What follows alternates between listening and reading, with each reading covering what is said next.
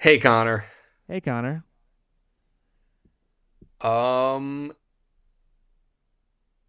I oh, you know, Yeah. we kind of were just saying that there's so much stuff to talk about and then it's like you hit play and it's like, wow, where do we begin?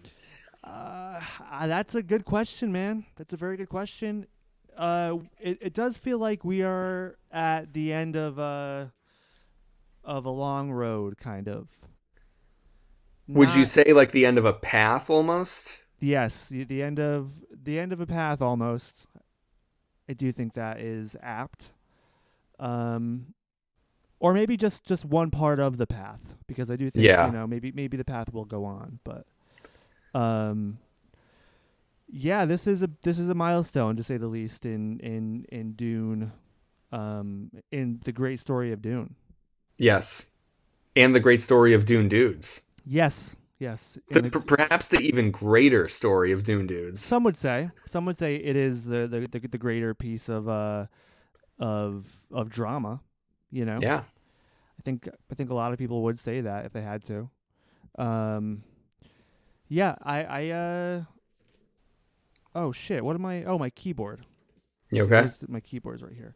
Um. Yeah. I, I just I covered my keyboard with a piece piece of paper, and I immediately got scared that my keyboard was missing, Oh, gotcha. but it was here. you you're you're like a baby, like you don't have Yes. object permanence. Yes, just exactly. had no idea where it was. That's yeah, how that's how my brain works. Yeah. that's cool. Uh, Connor, how have you been? Uh, you know, dealing with the end of this this book, which I know has not been, uh, you know, ha- has not been been the easiest one to get through for you. No, it has not been. Um, and like you said, I think we should just you know state it plainly, of course. But we finished God Emperor of Dune. We did. We we finished it. We're, We're done, done. with the book. We are done. Yep. And although, you know, Children of Dune wrapped up the Dune trilogy, as they say, uh, this does feel like it wraps up the the I I, I, guess the the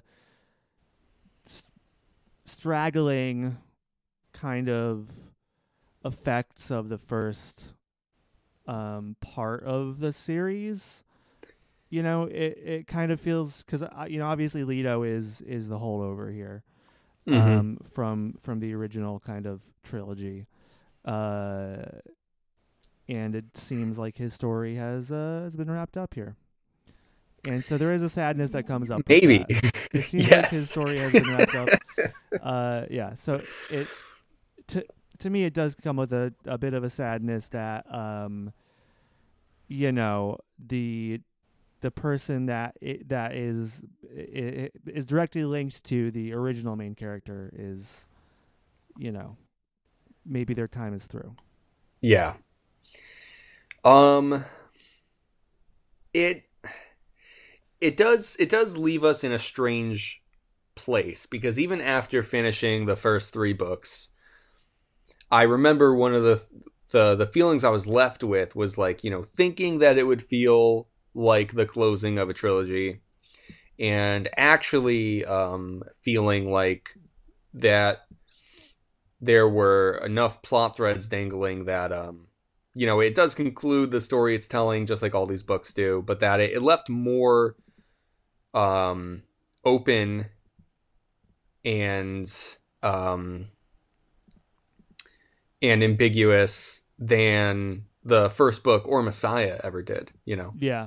I think Dune and Messiah, even though they both still have more story that could be told, feels like they they end their own like narrative. Mhm. Where where Children of Dune, um, again does end the story in its book, but like the ending of that story necessitates like more to it. Like it feels Yes. like Children of Dune ends, but like it can't just end. Like Children of No. Dune always needed God Emperor, but like you could read Dune and be perfectly fine, or Yeah. you could even read Dune and read Messiah. I think, Yeah. I think so too. and accept Messiah as an ending. Uh-huh. You know, um, you'd obviously be missing out on some really great stuff in Children of Dune, but um, but I, I think that they conclude more satisfactorily. So all I'm trying to say is, I hear you Mm. that that this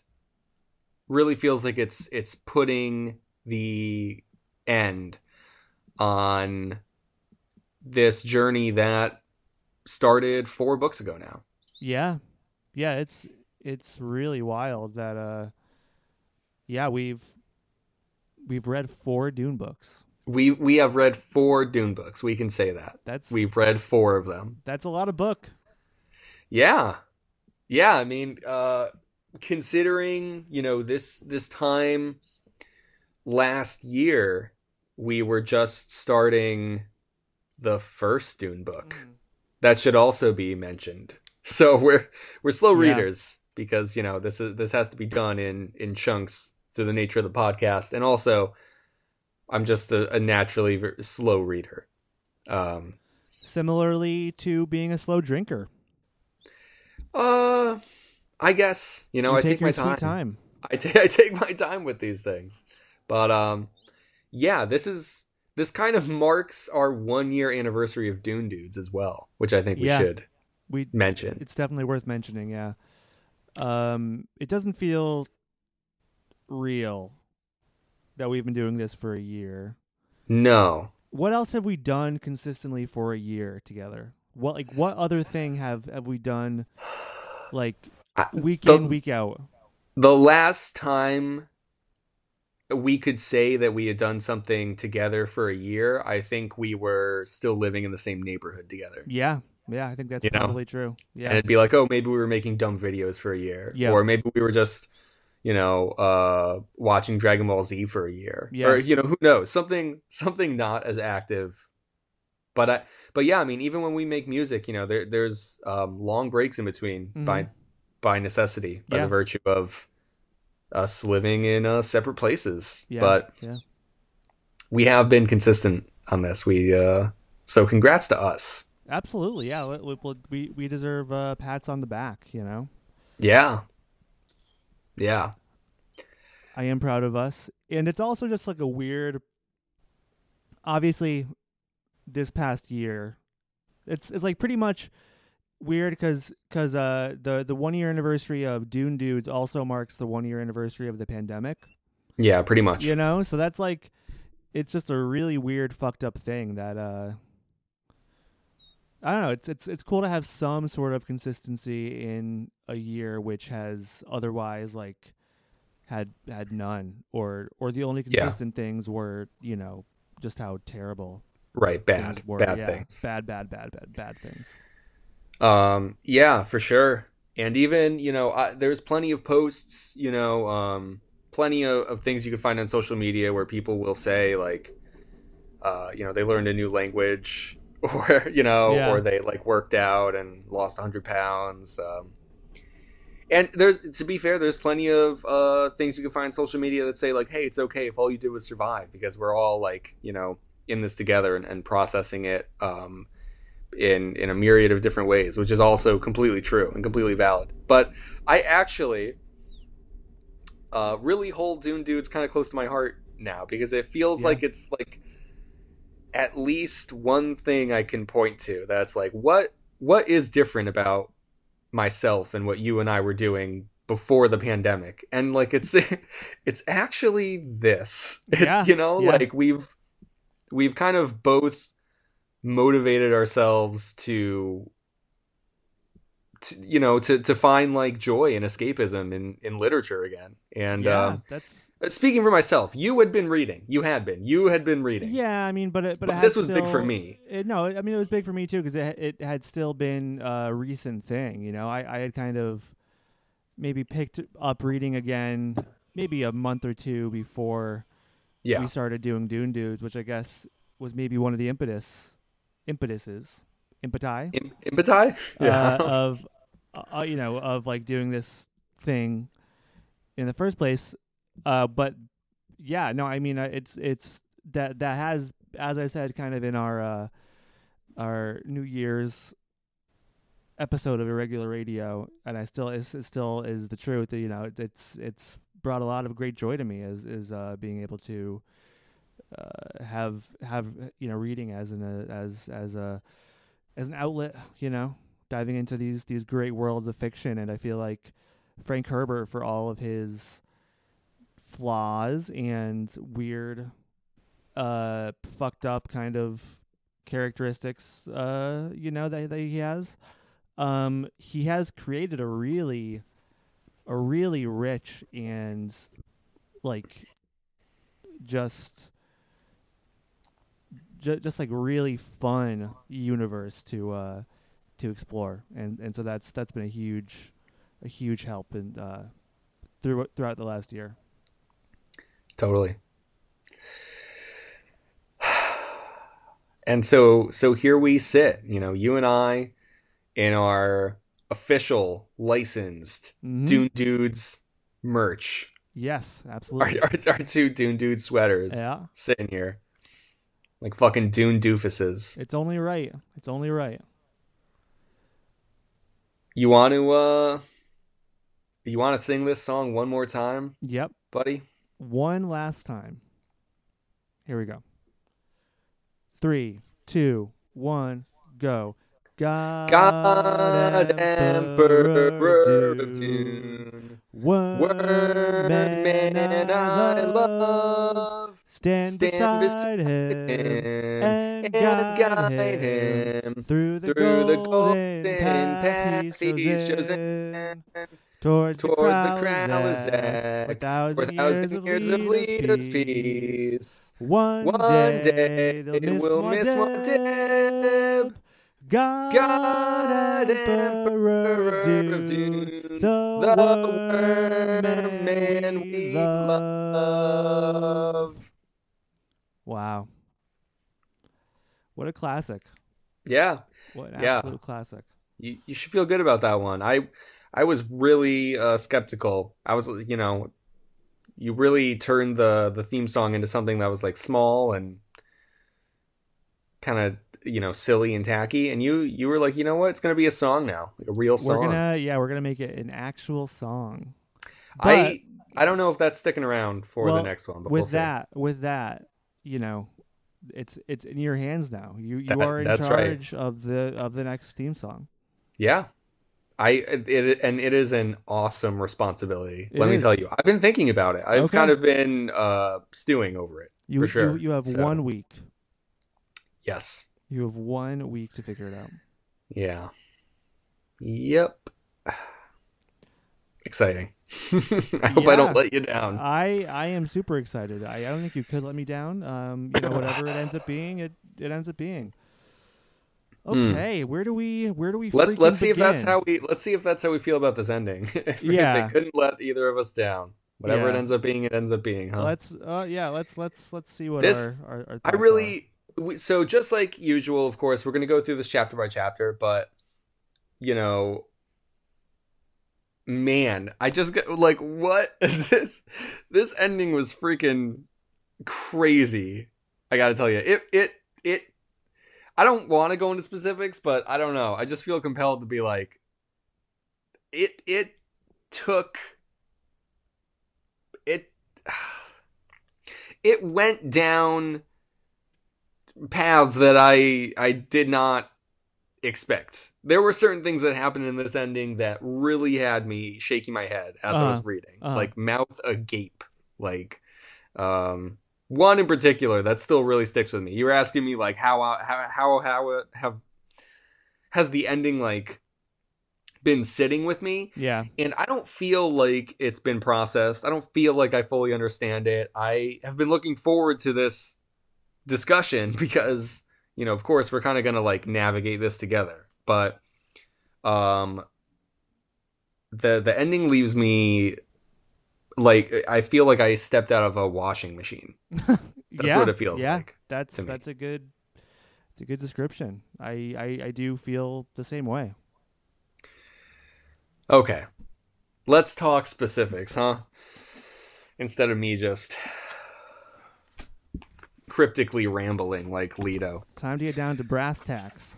Yes. Um okay, so where we last left off. Um it was Leto and Hwi's discussion with one another. Leto says that he will share his soul with her. And you and I predicted that that closeness, that joy that they're feeling is you know, what was an omen, you know, was something that was foretelling their imminent tragedy, Yes. however it would befall them. Spoiler alert. It was tragic. it was tragic. it the bad thing did happen. Um but the very beginning of this section that we are discussing today for the ending, the the first chapter, um, it starts with Duncan rock climbing. He's climbing up the wall. Um, I just real quick. Yeah. real quick. I didn't go back and like check on anything or or look into this or whatever. And it doesn't to me didn't like take away from the ending but I, I thought about this afterwards. Um okay so the plan is that they're all gonna climb up the fucking wall right? And duncan's like the best and he's gonna climb up first and throw down a rope and have them all come up right? So they can be up there to ambush leto Yes. didn't they get to Tuono by means of an ornithopter? Is that not still there? Like did like cuz all the fish speakers are still there Yeah. unless like one fish speaker was like okay, see you later and like just flew back like they just got dropped off. I mean, I mean, you know, that is uh definitely a possibility. I mean, maybe Moneo was afraid that they would use it to leave and come back, and uh, but I yeah, it's it's true. it's definitely not not anything that was uh set in stone or or written out in any way. Yeah, I I mean, I think by like just the events of the story that that Duncan is doing this that the ornithopter must have left. It can't be there, No, you know? But I but like you're saying, I don't think I don't think anything in the story like says like that it left. So the I was though. kind of like thinking about it and I'm like, "Wait." here's the thing. I I you know Frank Herbert obviously needed to have a chapter about Duncan climbing the wall. right, so Nayla could have an orgasm. That's exactly it. That's that's the only reason that he he did this. I can't tell if you're joking. I swear to God, that's what I think. There, like, what other reason do we have a whole chapter of of Duncan climbing a wall for, other than it leads to Nayla having an orgasm because of it? Yeah. I mean, He had It- that. I, he he must have had that idea and was like, okay, I'll just yeah, I'll like write a chapter of about him climbing a wall, and throw some other stuff in there, and uh, it'll end with this. I, I guess the thing is, is that I, I don't.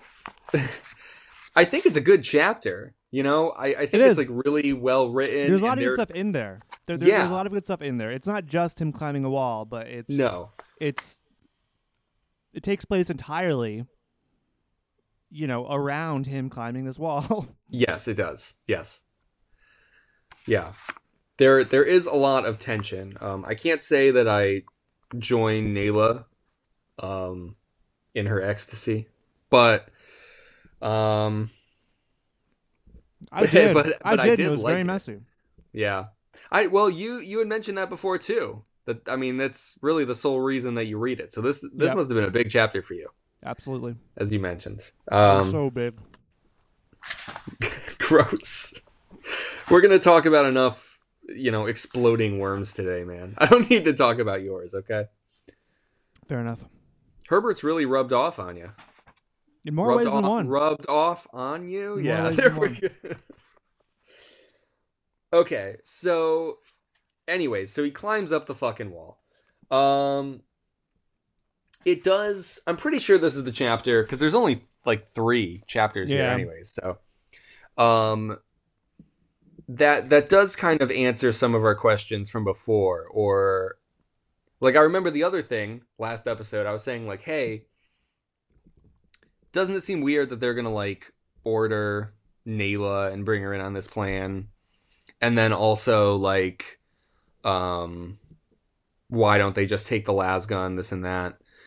I, I think that um in part of this flashback um Siona mentions like Nayla's strength, you know, like they wouldn't be able to is kind of the thing. Yes, yep. So, you know, Herbert puts some work into addressing that, which is I you know is cool. I like that.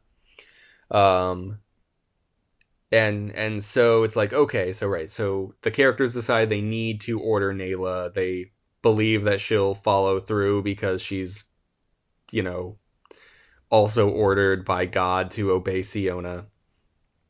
So the the the plan is more sound than what it felt like just a couple chapters ago in the previous section. So I, I liked that this chapter accomplishes that too. You know, I felt like pretty good by the time we get to the next one um, about what's happening. Yeah. One interesting thing though to me is that, you know, even though she is bound to following Siona's orders, she still refused to give Nayla I mean to give Siona her her her, her laser gun. Yes. But she agreed to carry out uh, the plan and use it herself. Yes. Yeah, very true. Um Yeah, because right, like couldn't or didn't anyways, like didn't Siona just order Nayla to give her the las gun in the first place? Like Yeah, I mean I, I think Um, it says in here that that she refused to give to, to give away her las gun. Yeah. So that that does seem like a weird thing to add, but kind of like how you're saying that Duncan climbed a bunch of rocks specifically so Nayla could have an orgasm. You know, Herbert kind of writes this situation into place specifically so Nayla can be the one to pull the trigger. There's a very that's there's a very important reason why why Nayla is pulling the trigger. Um, Yeah. I really do believe that it it really really adds to her character. Um, this I, I feel like it's the greatest payoff to who she is as a character. We'll get into that later, but um, Yeah. it's yeah, it, it honestly makes her one of the most interesting characters in the book, um, to me at least. Uh, yeah, it's it's uh, it's it's a very uh, tangled web, but it's been carefully constructed. I guess is is how I see it.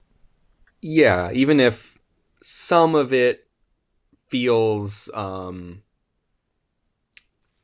a little like jammed into place, you know. Even if Sure. a piece wouldn't fit like yeah, perfectly, Herbert's like, "Well, it's what's happening." he makes it. you fit. know.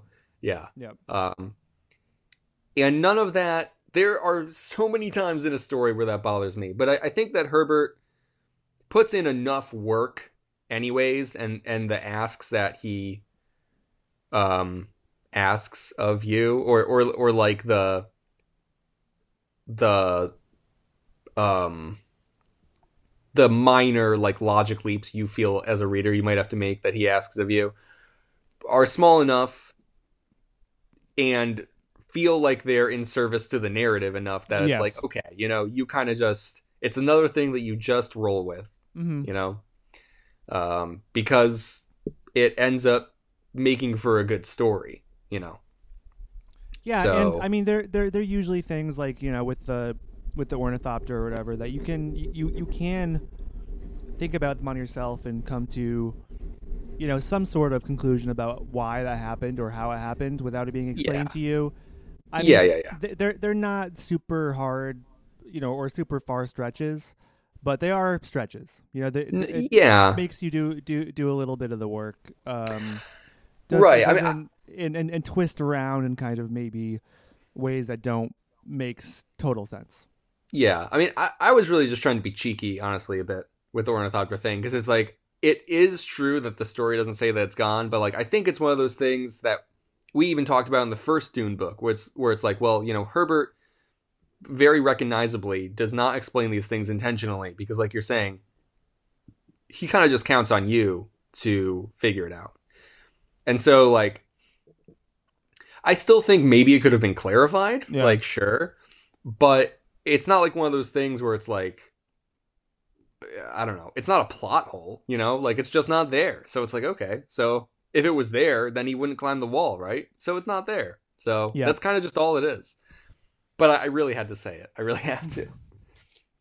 It does feel like it'd be one of those things like you would uh you know, some fucking idiot would would post one of those like annoying uh YouTube videos with like a clickbait thumbnail, whatever. And it's like, whoa, 20 plot holes in God Emperor of Doom. Yeah, Where's yeah. the ornithopter? Exactly. Duncan shouldn't have climbed the wall at all. And it's like, all right, buddy. You, Sure that- you really understand stories. I'm sure that sort of thing exists uh, somewhere out there. Um, yeah, well, I'm I'm glad I'm not. Uh, my fear of spoilers has kept me pretty far away from any Dune material Yeah. online, so I've been spared of that so far. One, once the fucking new Dune movie comes out, I'm sure that'll be all over the place. Oh yeah. Oh yeah, for sure. Yeah. That'll be very interesting to see a slew of normies, Oh, you know, God, give us their input. yeah, not not like us. We've been on this fucking Dune train since the beginning. Since the very beginning. The sleeper right. just awakened last year.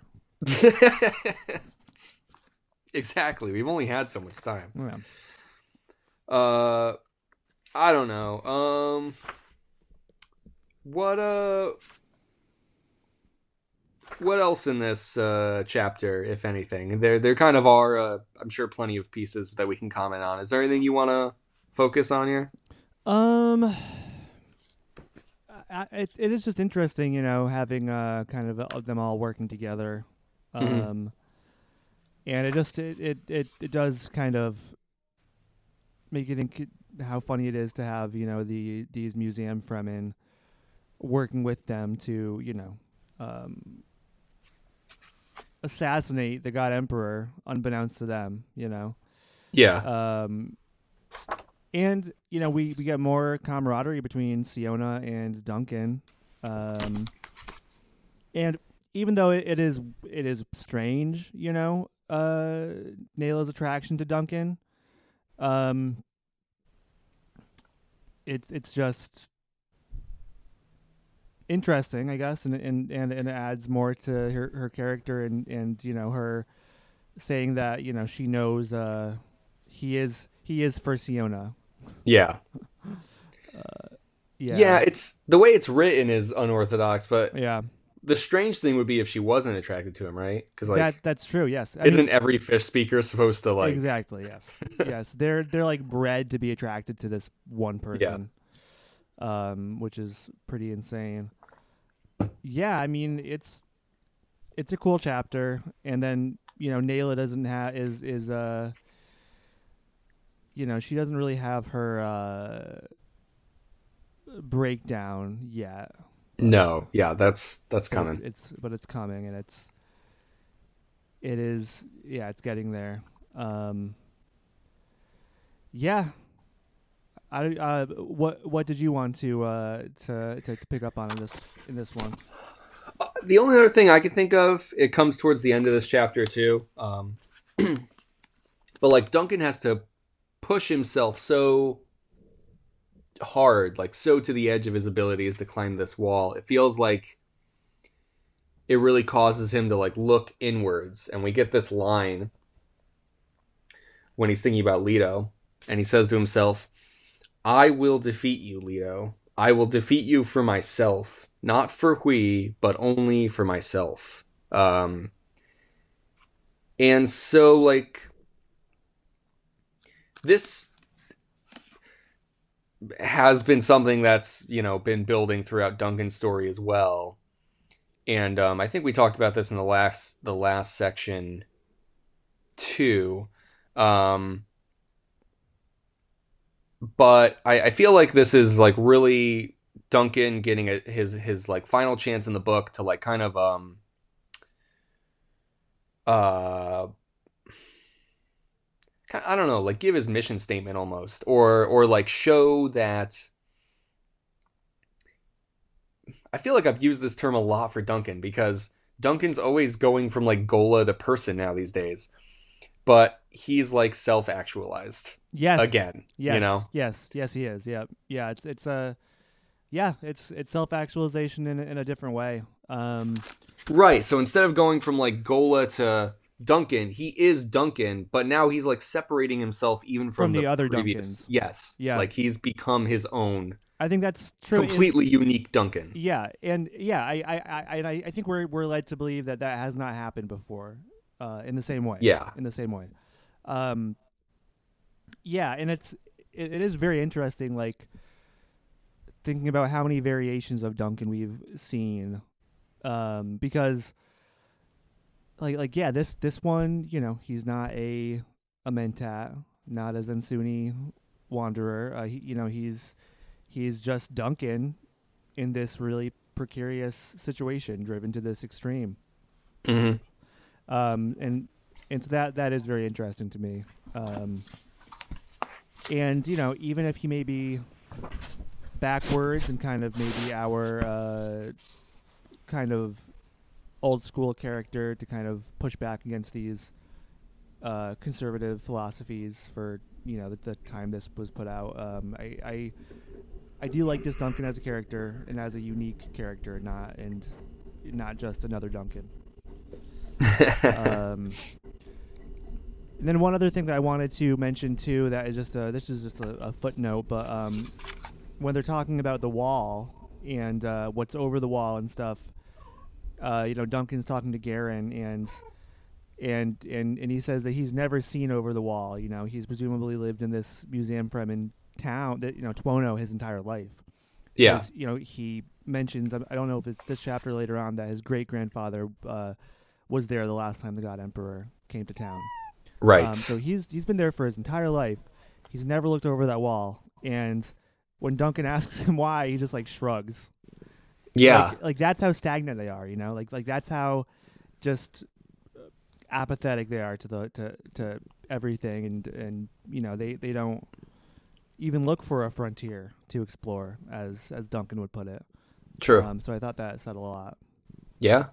No, that's a good point. They've been completely stripped of any desire to explore or, or push their uh, boundaries. Yeah.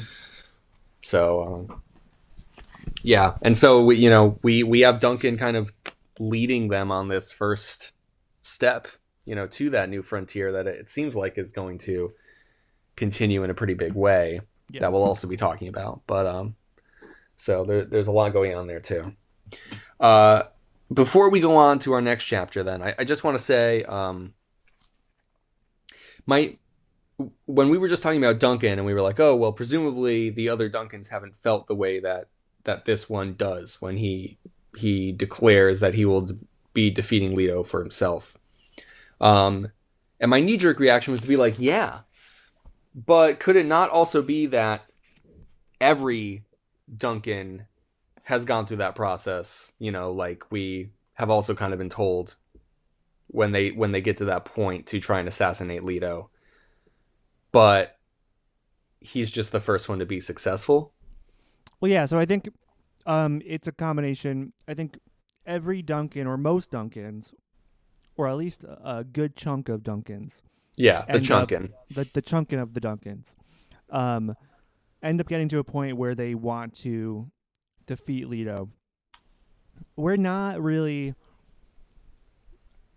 aware of all of their previous intentions, you know, or or thought processes. Um, but for this one, there has been a push, kind of, to let us know that this guy is acting differently than than the other Duncans. Yes. Um, so I'm I'm led to believe it is a it's a combination of, you know, kind of this is just his his natural kind of evolution, you know, but also these these new circumstances that he's he's been born into lead him to um, something greater than before. So I think it's a combination. I I I don't think it's ever been quite like uh, the the the way he's looking at it right now. But you know, o- of course, I'm not sure. Yeah. Um, but a lot of these things that that are happening in this, you know, last section are these are like circumstances and conditions that or rather the, these are actions that have been set in motion repeatedly over the course of a long, long, long time. They keep on happening, and they're set in place by Leto himself. Um, and it's not until these the that the the circumstances and conditions are just right that they they work. Mm-hmm. But the, like these have these plans have been set into motion for a long, long, long time. But it's not until now um, that they that that the puzzle pieces actually fit. I guess. Yeah. Um, and so yeah, there's there's a lot of that because like you know, I'm sure the the the uh, you, you know the Atreides um you know person who he tested before Moneo you know you know felt the same way but the conditions not we're, we're, we're not right for true rebellion for for a true comeuppance and so you know on to the next one on to the next one until eventually we see what happens here Yeah. Yeah, true that. and same with with with, with the Duncans. And that's actually, you know, we were kind of like remember when when there was like the the kind of Moneo mystery, you know, he mentioned his past and and and we're like, well, is he a ghola? Is he something else? Yes. And he's not. He's just Moneo, But he's a long he, he's he's one in a very long line of Atreides that have been tested uh, for this very specific purpose. And that's very similar to to to to, to Duncans, you know? Yes. They're being tested in their own ways. And they keep on failing. Um so so yeah, there there's there there's definitely a parallel there, even though he he's not a ghola. Mhm. Um but kind of bred for similar purposes. Yeah.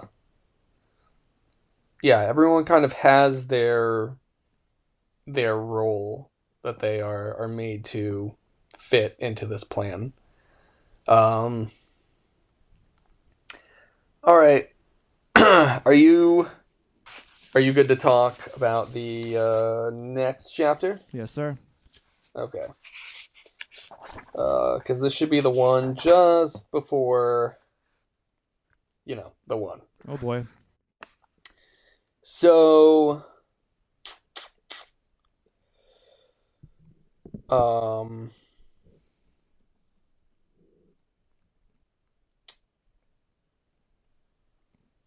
I I like um I like this journal entry at the beginning of the chapter. Me I was too. just looking through it. Me too. Um, Leto says, "What am I eliminating? Uh, the bourgeois infatuation with peaceful conservation of the past. This is a binding force, a thing which holds humankind into one vulnerable unit, in spite of illusionary separations across parsecs of space. if I can find the scattered bits, others can find them." When you are together, you can share a common catastrophe. You can be exterminated together. Thus, I demonstrate the terrible danger of a gliding, passionless mediocrity, a movement without ambitions or aims. I show you that entire civilizations can do this thing. I give you eons of life which, which slips gently toward death without fuss or stirring, without even asking why. I show you the false happiness and the shadow catastrophe called Leto the God Emperor. Now will you learn the real happiness? I um I want to call attention to that quickly because it it feels like it's another thing that um especially here at the end kind of allows like a lot of the themes to coalesce together. Um and it's it's not even necessarily discussing anything new, just the way that it discusses it, I, I think um at least for me, made made things feel a bit more clear again in like Leto's aims with the Golden Path. Um, I don't know. Is there anything you'd want to like comment on about that, or, Yeah, or I have mean- anything you'd like to say? Absolutely. I I think you're you're absolutely right. This does kind of uh, embolden a lot of the things that you know Leto has been trying to teach us this entire time. And one of the things that I actually have have really really loved about um, Dune since the very beginning, um, that is kind of just highlighted and on the forefront here, which is kind of this this um like love of life, this this this zest for life, um, which here looks like, well, this is what happens if you you know don't have ambition, if you don't, um, you know, constantly evolve and aim for better. Uh, if if you let yourself stagnate, um, if humanity, you know, uh, goes through the great stagnation, which is pretty much what his reign is, um, you know, it it it leads to death. Like like that's that's that's death, you know, and like that's always that really has always been like uh, something in the back of my mind, like you know, um, n- like what I'm doing, you know, I I, I it's it's kind of in service to like the like the the the linked chain like that you're a part of in in in this life you know? Like you gotta uh keep it going you know? You gotta you gotta try and find that that new frontier um do that new thing. And if you fail it's not there it's it's doesn't even matter. You just have to keep on um continuing that great human tradition of innovation and experimentation and uh you know adventure i guess. Mm-hmm. um and i think that's that's really the great intention here is to you know bring curiosity and excitement and adventure back to humanity and uh you know make that such a vital part of their existence that they never let themselves you know rest on their laurels again um because this is what happens Yeah, you'll get taken advantage of by a giant worm man. yeah obviously No, that, that was really well said. I don't have anything to add. Um, you know, just that. Um, uh, shit. I, well, I was gonna say something. Uh, I'm just trying to think. Uh, what was it though? And while while you think about that, I I, I want to also say, you know, in this part too, it's it's uh you know, I give you eons of life which slips gently toward death without fuss or stirring, without even asking why. I think that's also a big part of it is, you know, uh, is a proponent of kind of the the question everything kind of um uh mantra, like healthy consistent skepticism about uh, of of people that are in power or in you know humanity and life in general i think is another thing that is very very uh, important to the golden path Yes.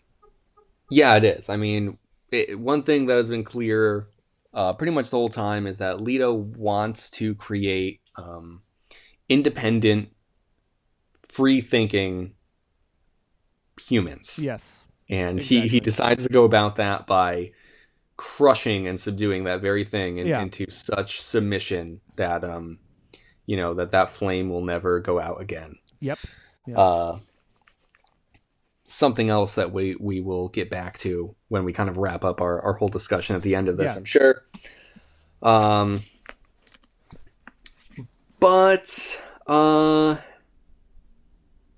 yeah, I guess whatever I had to say probably didn't uh, probably didn't matter too much. I, I think that everything that you said was was really well spoken. So let's just keep it at that and keep it moving. Um, so uh the the whole peregrination the whole uh i like when you say the word I, I could never say it for the Yeah. it, it's fun to say and i think once i'm done reading this book i'll probably never say it again Yeah. i'll be like pregnation yeah it's Pragmarshmer? it's uh so might as well get it out now it's one i'd be happy to never read again on a on a page ever Yeah. Um, I don't know, something about it. Uh, but yeah, so they're all they're all um about to start the very last leg of their journey. Um, they are, uh, I think it's like just before dawn, and Moneo says they'll be there by noon. So they're really just hours away at this point. yeah Um,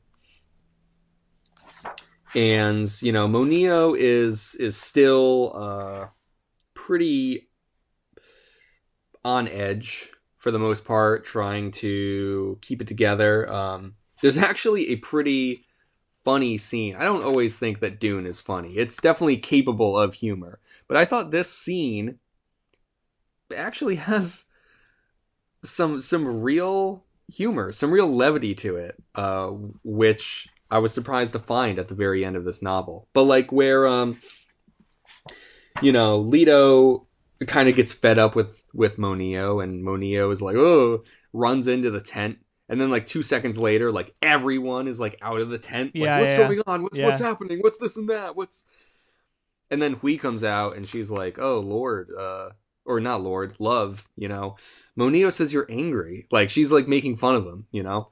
Um I don't know. This this like dynamic between uh like a, a fully involved Hwi and um a fully open and in love Leto and like this still like bumbling ball of anxiety with Moneo actually works really well. Like we only Yeah, get it so. in this one chapter and then never again. It's you a fun know? dynamic. But And I I love too when uh Leto's like, "Oh, so you guys are friends now?"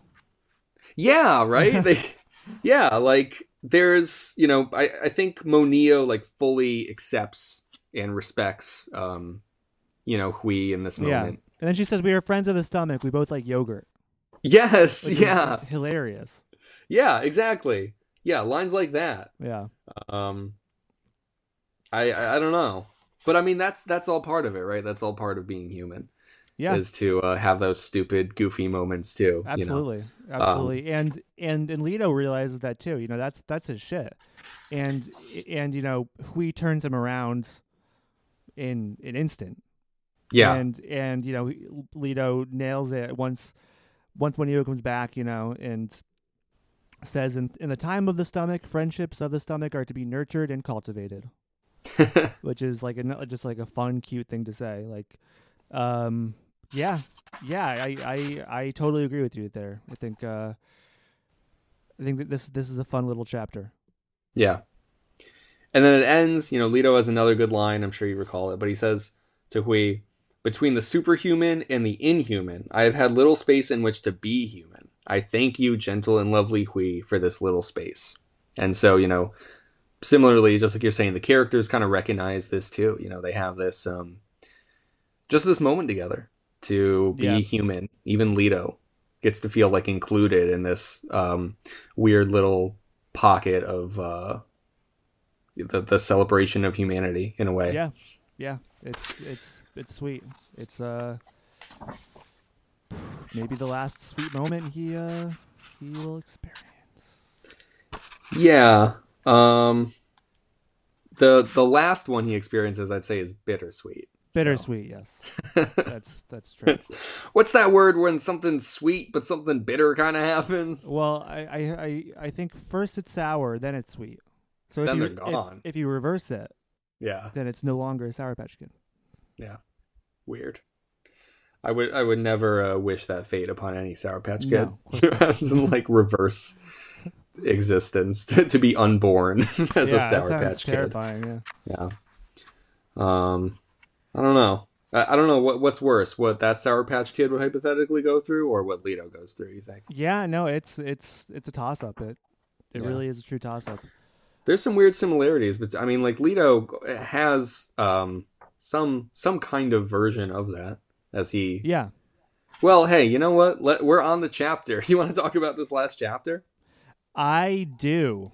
I'm just kind of looking through this one because just to make sure there's nothing else I want to bring up. But Sure. I don't, think, I don't think there is, but it's just a lovely chapter, and it's like one of those things where it's like, it makes me like wish we had more chapters like this. Yeah. You know, even though there there are a good handful of like you know fun kind of slice of life chapters between Moneo and Leto and Duncan, and so like we have that, but uh, but yeah, I it's it it makes you feel its absence too, you know. Yeah, it does. But yeah, I think Yeah, I that's it. I think that's it. the only other thing for me is just you know the the conversation that Moneo and Leto have that that that causes um, Leto to make Moneo think he's angry and like cause all the stirring is uh you know Leto like pushing him more and more to to try and self actualize just Yes. like Duncan Yep. you know and he has this line he says take charge of your own existence Moneo which we get another like kind of bittersweet payoff Yeah, we do. It- We do. in the next chapter hmm um so you know there it it that's that's been another like constant thread in uh Leto's poking and prodding of Moneo um to try and get him to think for himself Yep. essentially Yep. and uh t- to not have to depend on Leto even though you know again like Leto's kind of created him to be that way as well so um but but when all these things come to a head uh it's it's really the make or break moment. You know, does Leto's plan work? And that's Yeah. what we'll be getting to very shortly. Yes.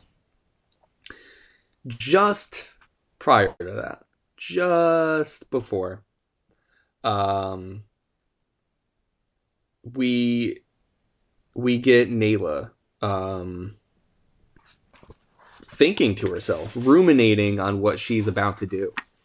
Um, and Siona and Duncan and the fish speakers and Garen and the other uh, museum fremen. Everyone's up at the top of the wall now. And they're all on the other side of this bridge. And slowly but surely, um, the characters see, for what I may say the, the last time, the peregrination as it, it makes its its slow um, approach. And so the plan is when they begin to cross the bridge, um, the the fish speakers and uh, the the Fremen will kind of slow down the approach, so everyone kind of stops on the bridge. Nayla's gonna pull the trigger and destroy the bridge. Everyone's gonna fall to their deaths into the river.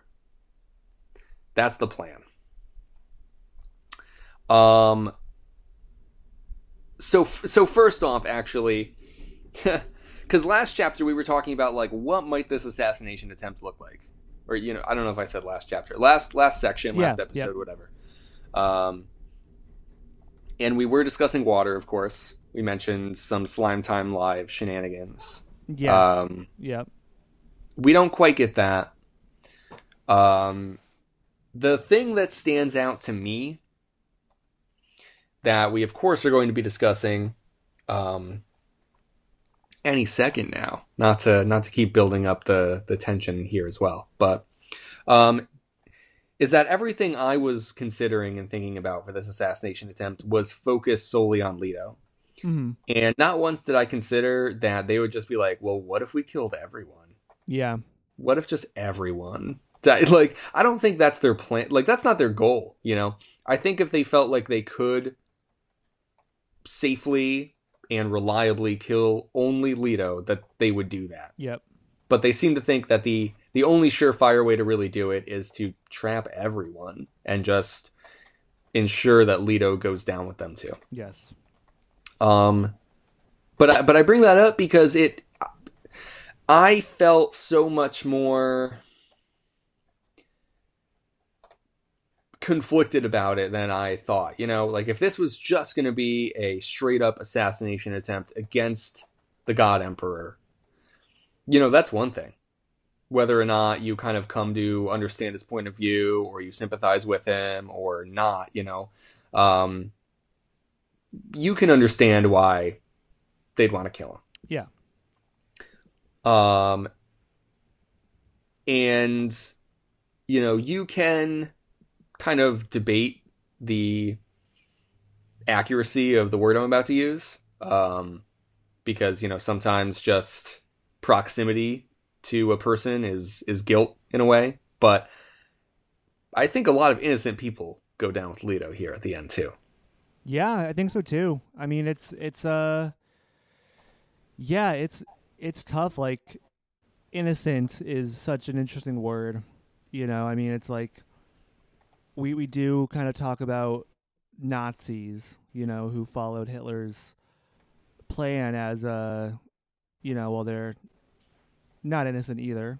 And this is like super different because like they were not born into Nazism, you know, that happened within their lifetimes. You know what I mean?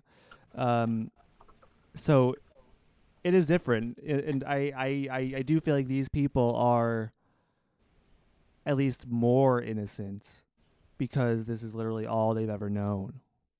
You know, and uh, yeah, yeah, they they died. They they died before their time, but also they died in service to a cause they believed in and lived for fully. So, yeah, um, it makes me think they would maybe be happy, you know, to die that way. The fish speakers, at least. The fish speakers, at least, which is super. The the uh, all the uh, the people of like the court and whatever. I kind of imagine like a bunch of fat nobles, you know, Yeah. just yeah, kind of like uh, blood sucking parasites on the on the periphery. yeah, I'm sure they're clinging to their lives to the the bitter end. But, yeah. um, that's probably true. But anyways, so so sure enough, you know, N- Nayla is sitting there, and she before she pulls the trigger We- and we- does all the shit we were just talking about. This is this is her her great crisis of conscience, Yes, right? which which we also predicted would happen. I I wasn't really sure how it would play out, but I like the way that she grapples with it here. Yeah, yeah, me too. She ultimately decides that it must be a test. You know, she's like, I can't defy an order, and so it has to be a test. Yeah. and God is going to perform a miracle. Exactly. Like- I know. What what other option does she have? Like what other tool in her toolbox can she pull out to justify that? You know? Yeah. It's and that's the brilliant thing about it is you know Leto knew that this was the person for this job. If this were to happen, this is the person who would do it because she is so feverishly devoted to him Mm-hmm. and would never even if her entire body her entire being is screaming at her to to stop or to not do the thing that she's about to do she will do it anyways because she's been ordered to by her by her god Mm-hmm. um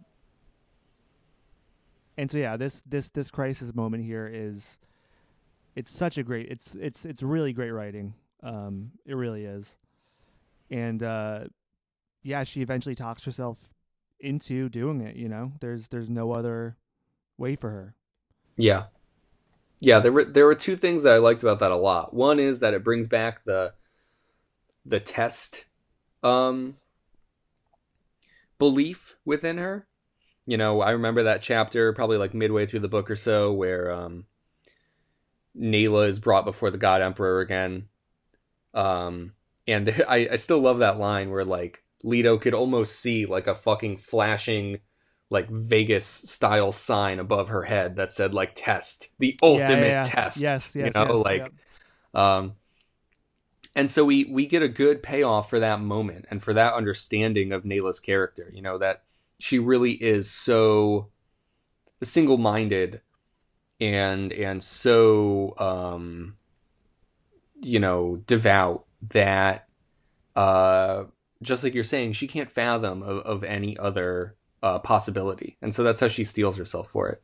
And so the second thing is um is that she's really used as this tool ultimately um and is is you know Leto mentions this before too and and has plenty of scenes like railing against the religion that he creates. But you know like Nayla's also like the ultimate product of uh the religion of Leto you know? And like we were just saying that what Leto ultimately wants for all of humanity is to be you know, open, free thinking, independent, autonomous individuals. Yes. And Nayla is literally the opposite of all of those words. Yep. Like she Yep. is uh essentially a machine, you know, for all yeah, intents and purposes. yeah, she might as well have been fucking created piece by piece by Leto. Programmed to the to you know to the letter by Leto Yeah. himself. Really. Yeah. So, um, like her, j- just like you're saying too, and it's like, I, I feel like um, tragedy necessitates or, or or needs like innocence in order for it to work. Like if the people Yeah. who are getting their comeuppance are guilty, then there is no tragedy.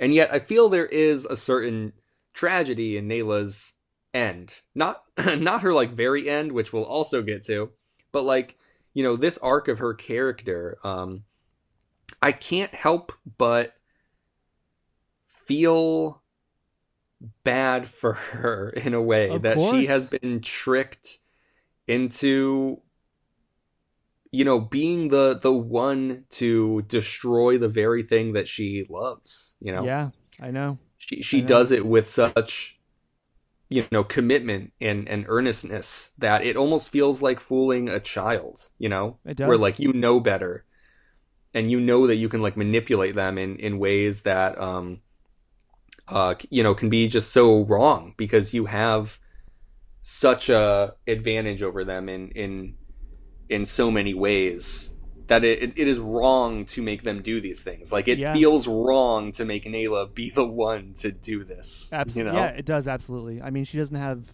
autonomy. You know, she she she has no. I mean, yeah, it's it's yeah. This is the ultimate kind of railing against you know religious fervor and like groupthink. You know, like this is ultimately what it leads to. You know, and uh yeah, I I uh eh, it's it's it's absolutely tragic. It really Yeah. is. I mean, she is she is wholly innocent, you know. In in her world, in in in her world and everything she's known, she is you know uh, the model citizen in in Leto's empire, right? Mhm. Oh man, but um, but yeah, that leads to her demise and the demise of of more, you know, innocent people. right You know, using that word, you know, lightly, of course, but uh, yeah, and and I mean, we will get to this later too, but uh, but this also cements her playing a major role in history. You know, she she Yeah. is not forgotten. No, she's not. She ends up having a very interesting legacy, you know, one that she would uh resent with Yep. her last breath. Yep, Um, absolutely. But yeah, it is, you know, we we keep saying innocent. I guess that's the thing. It's like but up to this moment, you know, I really didn't have a lot of sympathy for Nayla.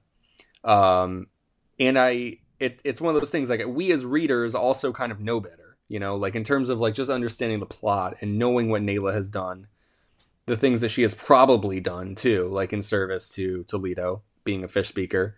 Um, I'm sure she isn't innocent, right? She probably has plenty of crimes to Of pay for. of course. We know, you know, that she's been commanded to like torture and, and Yep. flog and all Yep. that. Like, I mean, she um, isn't she the one that that almost went too far with the uh Yes, Tleilaxu?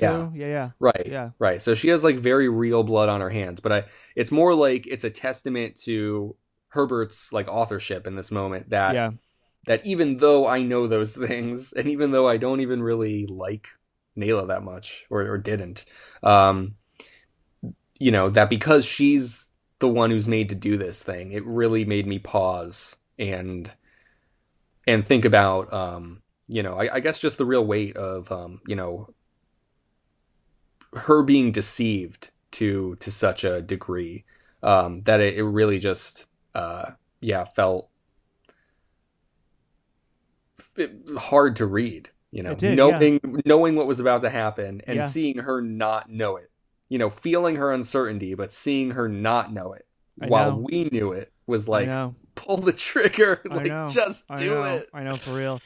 And like it also goes back to, you know, what Leto had said earlier in the book about truth, you know, I- I- and about how it's so malleable and Mm. how it really is different to everybody and reality is different to everybody cuz cuz yeah, she's she's living with her truth, you know. But it's it's to everybody else, to us, you know, on the outsides, to Duncan and to Siona, and to, Mo- to Moneo, even if he doesn't admit it to himself, it's the dirtiest lie ever.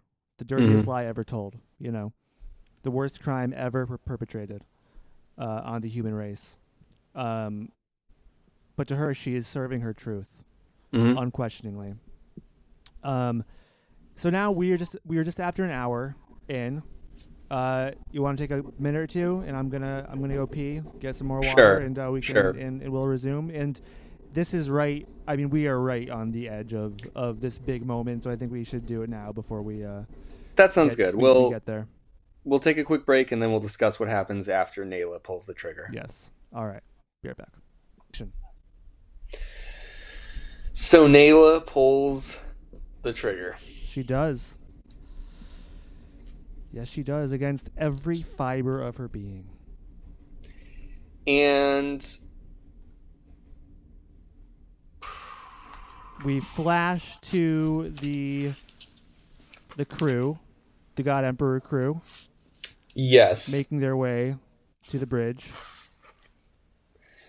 Yep, Moneo especially is uh still having a rough day. he is having a hard time. Um this almost felt like watching the Titanic or sink. the, Mm. the the Titanic sink or something because uh there's that moment where Moneo sees Duncan and Siona and then like sees um the fish speakers and the the Fremen on the middle of the bridge and like he knows something's up, you know?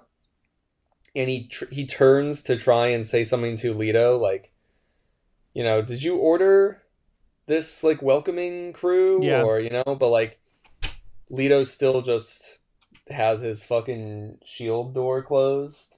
Um, what's up? You're not gonna be done for an hour, you said? Uh, maybe. Yeah. What are we gonna do for dinner? Cook or order. All right. Well, if I take too long and you don't want to cook and just choose to order, then um, we'll do modern love, and you can get me uh mac and cheese with buffalo seitan. Okay, I'll order it now. Wait, So that's what we're gonna do. Well, you're not gonna help me. I'm tired. All right. I know. I mean, I I wish I could help. You could help. No, no, I can't. Damn. No, no. No, I I only wish I only wish that I could. But I, you know, we You're started getting this. cauliflower instead. Come on. I don't want cauliflower. Cauliflower is good. You you would like it. I know I wouldn't because I got the cauliflower on accident one time. Oh yeah, it was was not good. Um, no. I mean, it wasn't bad. It's just, Alright. you know, not for me. Not for me. Anyways, um Oh, right. But so like Moneo knows something's up, but Leto just doesn't respond, you know. He stays in his little uh, shell. And Moneo's like, "Uh, well, I am not stopping this whole thing, you know. We're still going." Um but he he marches right into what he kind of suspects is a trap, I'd say. Yeah, I I, I think he I think he can feel it. I think he can feel it in his bones, and we go through this uh, very strange inner monologue that he has.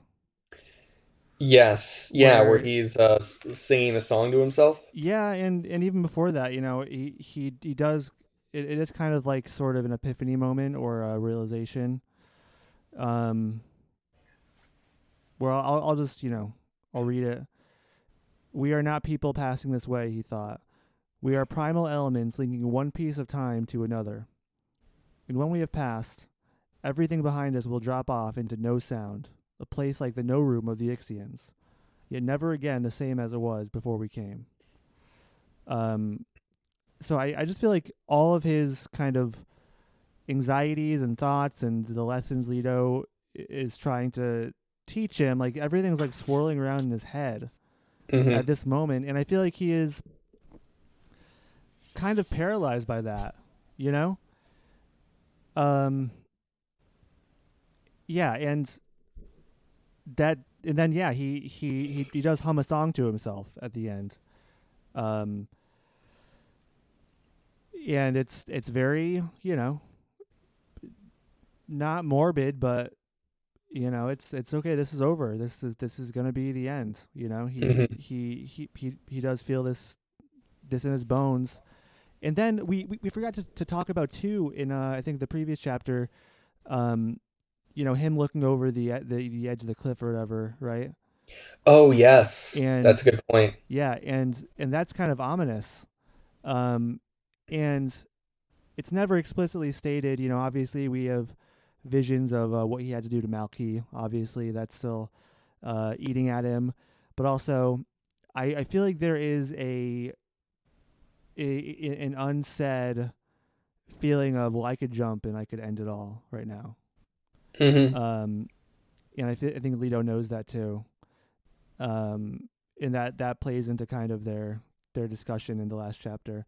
Um, but yeah, I mean that's just kind of the the space that Moneo's head is at right now.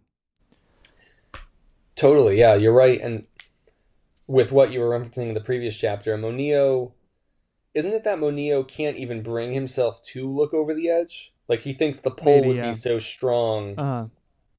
that he would jump. Yeah. Like yeah. almost in the same way that uh Leto feels like he can't really um dive into his memories or you know, Mm. he can't really like uh can't really you know, like bring himself too close to these temptations or else he may deviate from the golden path fully. And like Moneo seems to have that moment too, that like that like the siren song of him killing himself would be more powerful than his will to serve the golden path. Yeah. And so like he he can't even he can't even you know be in the vicinity of something that would allow him to do it to do that. So you're right. Like Moneo has sort of had a death wish for a long time, You think so. and he's been putting one foot in front of the other, you know, for Siona's sake, for Leto's sake. Um, but he's been like, he's probably been, you know, waiting for the sweet release of death since the first time we met him.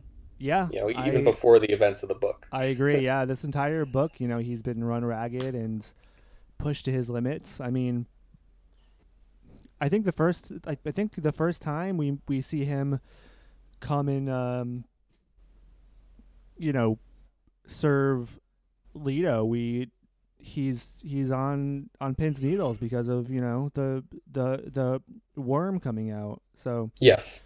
uh yeah i mean this life of his has been you know nothing but stress and uh you know serving this person god creature who he doesn't totally understand Mm-hmm.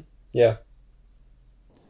and he's the closest you know person to the the the man he serves you know and he doesn't understand him um but Leto understands Moneo perfectly you know and so it's yeah he I think he's just just deeply tired and he knows he is you know part like he's part of the past that needs to die for the golden path to succeed you know and so so I guess this is him. Him him walking onto the bridge like that is is like him looking over the cliff, you know, because he, you know, he's he's he's just walking into his end. True. And and you're right, you know, given his his reflection, his his inner thoughts, we are not people passing this way, the section you read. Um it does seem like he knows exactly what's happening and that he chooses to go forward like completely accepting Yeah, his his fate or or welcoming it even given what we just talked about. So um yeah. Um I I like that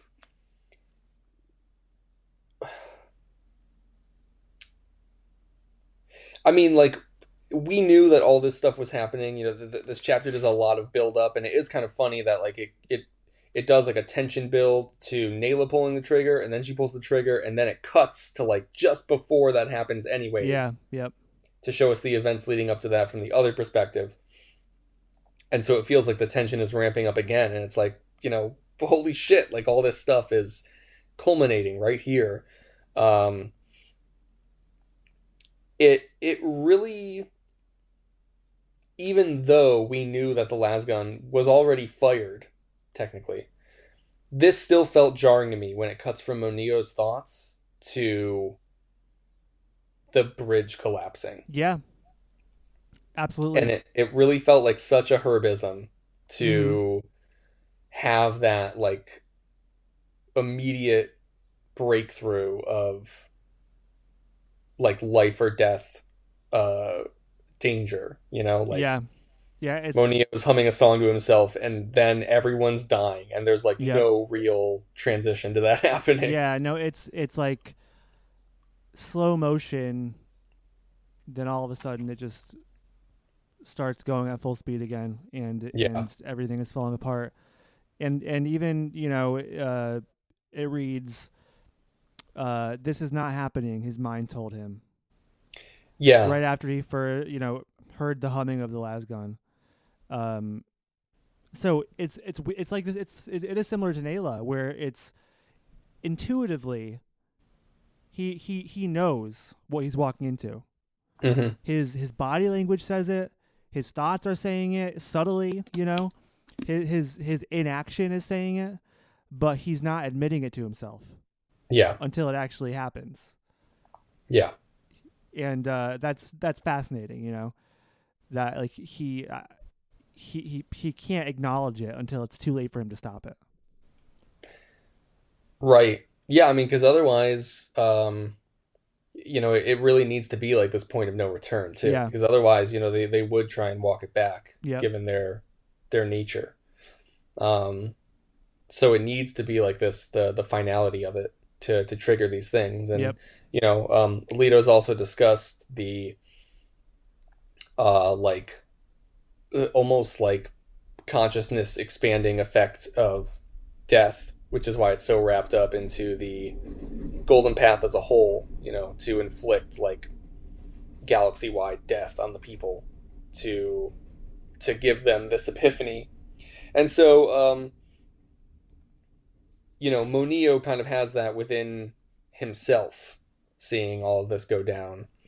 I like that we start to see this um this uh calamity kind of unfold through Moneo's eyes at first. Um because it it does put a really good capstone on on his character, on his arc. Um I kind of forget if the, this probably was part of like a prophecy that we had heard before. Even if it wasn't, it's pretty clear that that's what Moneo is referencing. But when Mon- or when uh, Nayla fires another shot at the cart to destroy the um, the suspensors, golden smoke starts emitting from it, Yeah, yeah, yeah. and that's when Moneo is like, "Oh, you know, it's the the golden smoke, like some you know part of some foretold thing from the Golden Path." Um, and that kind of like triggers this whole um, this like cascade of understanding inside of Yes. Moneo, where it finally, you know, it feels like he finally understands and completely accepts and embodies Leto's plan, Yeah. um, yep. Yeah, but only at the last second. Leto's words wound through his mind on a path of golden smoke. Caution is the path to mediocrity. Gliding, passionless mediocrity is all that most people think they can achieve.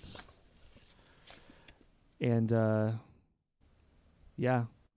Then, you know, his his last words are Leto, Siaynoq, I believe. Yeah, yeah. Siaynoq gets brought back. Yep. Yep. Yep. As he falls to his death. Yeah, I think he he seems to get a lot of closure in that moment because everything that's happening, you know, even though to Nayla she's not going to perceive it this way, but I think to Moneo this does appear to be a miracle in some Yes, ways yeah. because Yeah.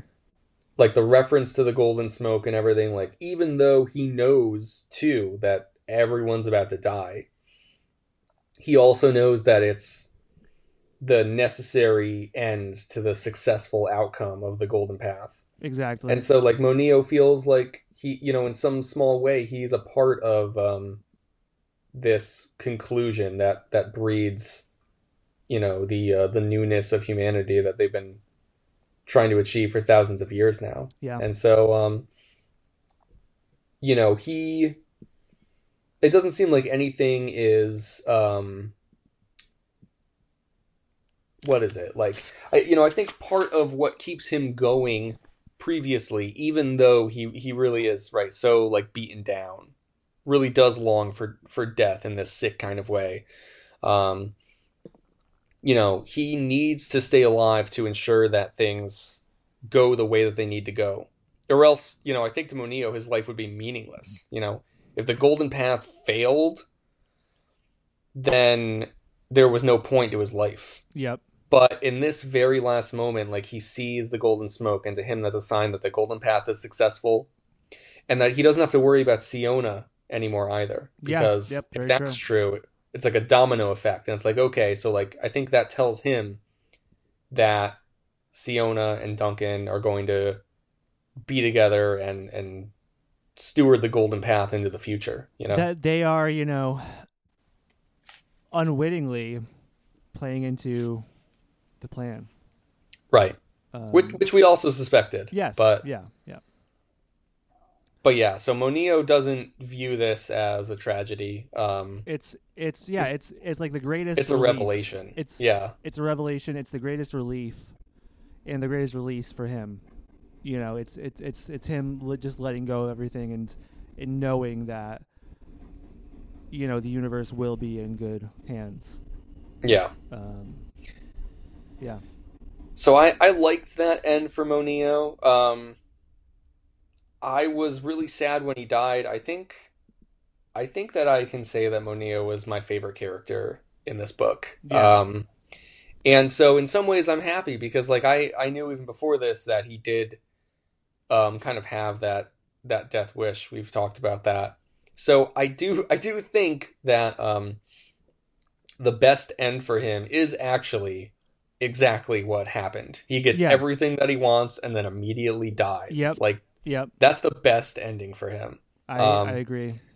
But I couldn't help but feel sad about his death too. You know that there there's still so many things that are denied to him. You know he never could have a real relationship with his daughter. You know he Yeah. never could. Um, I don't know explore or enjoy the uh, the things that so many other humans of the future are now poised to uh, to celebrate and enjoy themselves. But he he plays such a crucial role in making that happen. Um, that's just part of the sacrifice that that comes along with it. Yeah. So Yeah. Yep. Yeah, I know. Um he he was a great character and it, it is I, I I too was sad um that he had to go, but um it it was a great death. And you know, he he played a crucial role in uh in the Golden Path and I'm glad that he was that all of his hard work was validated before he died. yes, I think that that uh, that that definitely makes it a, a, uh more of a sweet death than a bittersweet death um, for him. yeah, that that's definitely the crucial thing is that he's able to witness it and see the the evidence of their success just before he goes. Yeah, yep, so, exactly. so he can Yep. he can go with um you know no no reservations Yeah, yeah, yeah. Damn, yeah. He's he's he's got a great uh a great character arc. let's talk about Hwi's death which happens directly afterwards uh with much less um focus or fanfare to it but i, I still think it's uh pretty powerful and continues to say a lot about her character as well. Um, she really only gets a chance to say one thing. She says to Leto, I shall go on ahead, love. Um, and she says it, you know, very calmly. She's not panicked. Um, she's not reluctant. She also seems to be very accepting of this. I think Yeah. for different reasons. Um, I think it's just in her nature. That's exactly it. I, I think, however, her death would have happened, she would have accepted it with grace. Yeah. But um but yeah, no that that's that's exactly it. And so she uh she goes, she dies, she falls. Um of course, Leto is experiencing um uh incredible agony, emotional agony and soon physical agony. Um and and so this is also kind of like the last horrible band-aid that needs to be ripped off you Yeah, know like yeah. this is also ending in a a kind of success for him but in order to get there he needs to go through this this last trial by fire or trial by water am i right yeah, for real. um so yeah Leto falls into the water. He does. Um and of course it's awful. Um you know I Herbert does a pretty good job of um trying to write like the impossible uh pain that Leto is experiencing. Um of his body being like ripped apart, his skin uh animating like all the sand trout and just uh rocketing out of him like uh so it's bad. It's pretty bad. It's very bad. And after all the sand trout shoot off of him and um you know go off into the water, you know, ready to restart the spice cycle and all that.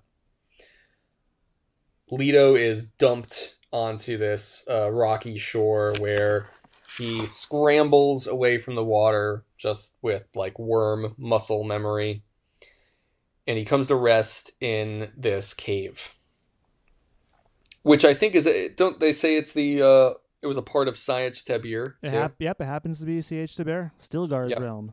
yes Also, the place where all of Leto's spice had been concealed. Yes, yes. It is the the layer of the spice hoard. Um so Leto's just there dying and and Nayla drops down from the rope. Nayla drops down from the rope. Um she is pr- you know probably horrified at what she's done. But we don't really get an opportunity to see that. No, we don't. um because Duncan and Siona come down right away just after her.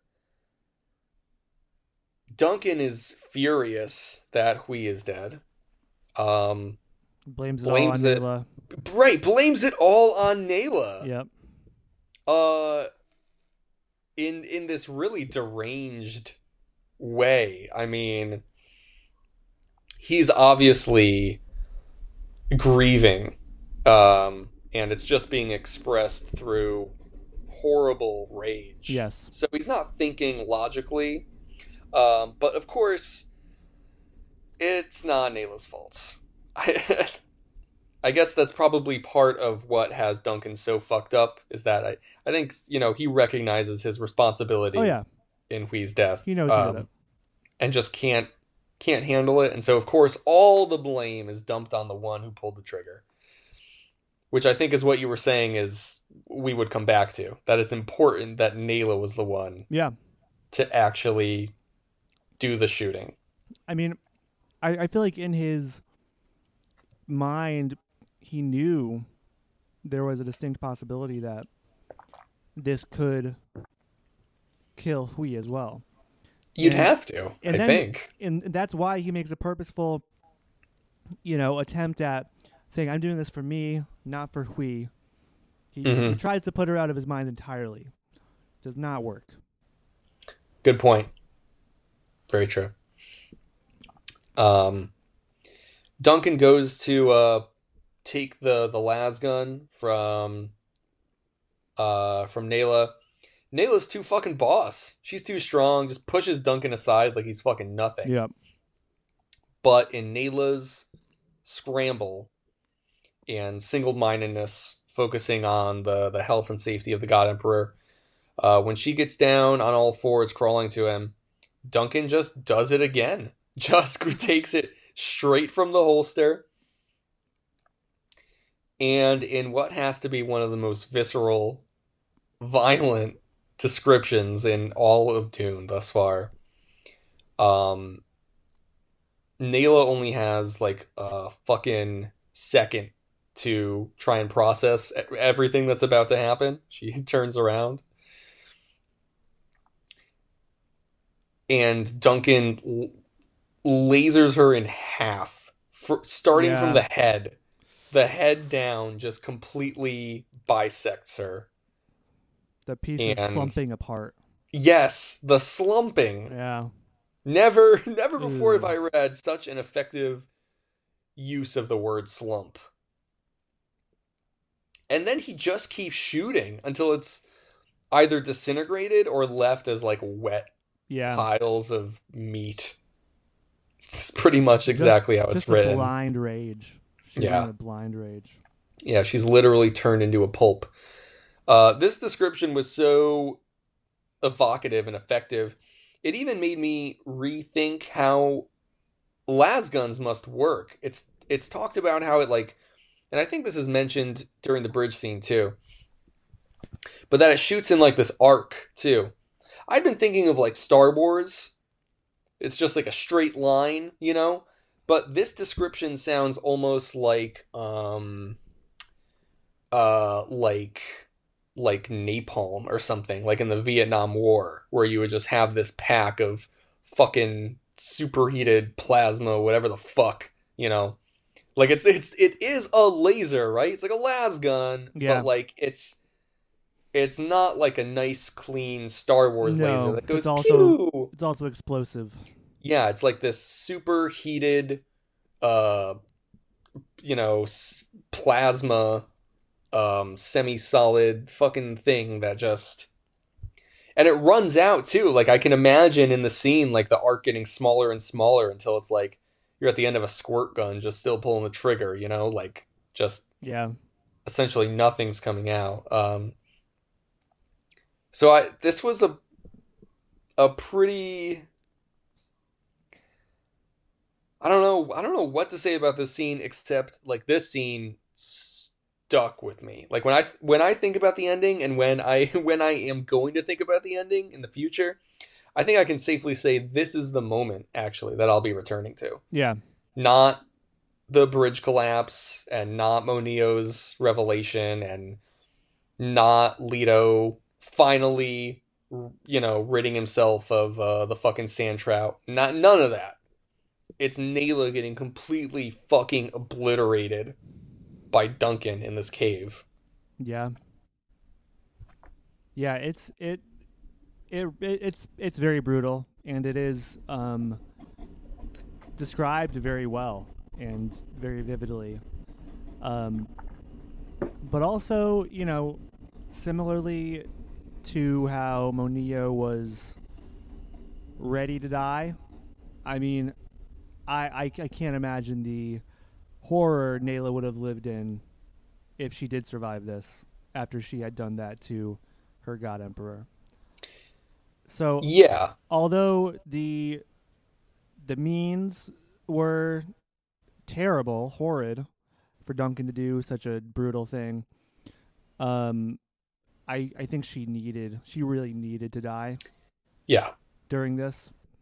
Yeah, it's it's definitely a kind of messed up mercy because she would have almost definitely just killed herself Yes. Oh yeah. anyways. Yep, yep. Um I mean unless she could warp her mind into thinking that you know, uh Leto in a way Leto does kind of perform his miracle, you know? He I does. mean, He does. and uh I think the only way to do that for her would be to show her the golden path somehow, but I don't think that was possible. yeah. Yeah. Um so anyways, right. Siona doesn't even really bat an eye either, by the way. Like No. there's there's no real moment where she's like, Duncan, what are you doing? Yeah. You know, like Duncan, stop. She kind of just lets it happen. I strategically, by the way, because the line is something like, you know, oh, the moment she was waiting for was for Duncan to like run out of fuel or ammo or whatever. Because I think Duncan was in such a blind rage that she recognizes he probably would have shot at anything that tried to stop him. Oh yeah. so I don't think she really has the luxury of um you know trying to do anything about Nayla at that point or, or even show her emotions. Um but she you know doesn't seem to hold it against him at all. Uh just you know kind of comforts him at the end, you know, his his rage subsides into this kind of pathetic um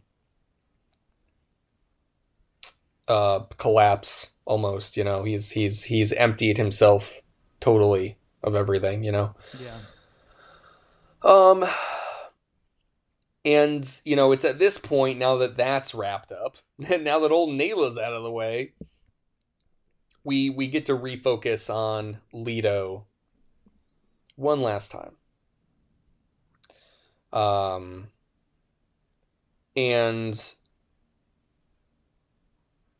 Duncan, Siona, and Leto have a brief conversation, and then we get a rather lengthy description of like Leto's own mind as it Yep. Folds in So- on itself. yeah, really. Um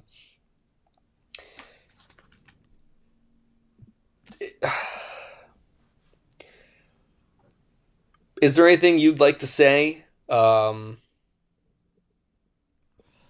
I- Um. I, don't know, just in general.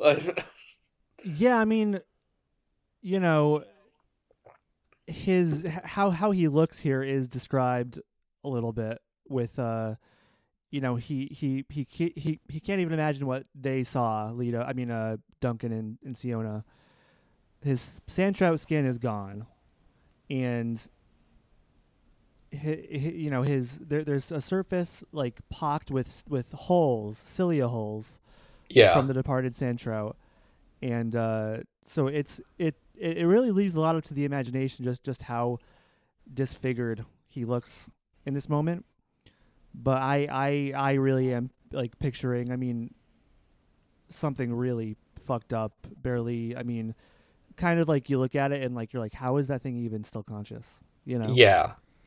Yeah, it must be I was also thinking of something like really gross. Almost I know you haven't played these games, but almost like a mutated Resident Evil Mm. villain where they're just Yeah. like a mess of like flesh just Yeah. just a fucking horrible sight to behold. Yeah, no, he's I mean, he was kind of gross before, eh, but now he's just um yeah, like repulsive and, Yeah. and and sad, you know, yeah, Yep. just uh this this completely um limp heaving freaking flesh blob. Waiting to die in this dank cave. Yeah, and it's it's kind of like the thing where they say if you cut a chicken's head off, it's like still conscious for a little bit, you know. Yeah. And I mean, this is pretty much what's happening to Leto now. He's he's having his last moments of sentience. Yes. Yeah, I think you're absolutely right. Um, and and with those last moments, um, let's let's focus on their conversation quickly first. It's short. Um, so Leto's experiencing such pain that his vision is just described as like flames, you know, Yep. and he kind of just sees shapes form in and out of them. Siona he sees as a demon, and he he calls her Hanmia. Um, look at what you've done to poor Duncan, Leto says. Um, he'll find other loves. How callous she sounded, an echo of his own angry youth. You don't know what it is to love, he said. What have you ever given? Um, I don't know. I, this just says a lot about where Leto's at. Like, of course, he's thinking about love. You know, he just lost Hwi, but also he equates. And you know, out of all the things that like Leto says that were like, um, you know, this is kind of just like word salad, or you know, like this is this is just like kind of like um holier than thou pontificating or whatever. Like, I think this it's not the whole truth, but I think this is like a astute line on Leto's part. You know Uh. that to love is to give Yeah. is what he's Yeah. saying.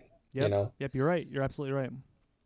um, and and so Leto, of course, is also calling attention to like what he considers to be the three thousand five hundred years of giving that he's done for humanity. That's all in love.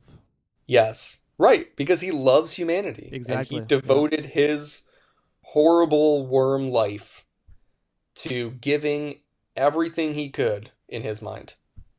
Um so that humanity could survive and prosper after he's gone. And so it's right, it's not just about Hwi in this moment. It's about everything he's done and everything he's given for mankind. So he sees it. Um and Siona is, you know, in, in, in this moment, just not uh, ready to see that fact. She's just still too angry. Yep. Um, but I, I like that exchange that that they have. Um, and so like Siona can't even really confront him. Can't even like look at him. Like Leto's commanding her to look at him. Um, and he says, "There's the difference between us. You are God embodied. You walk around within the greatest miracle of this universe, yet you refuse to touch or see or feel or believe in it."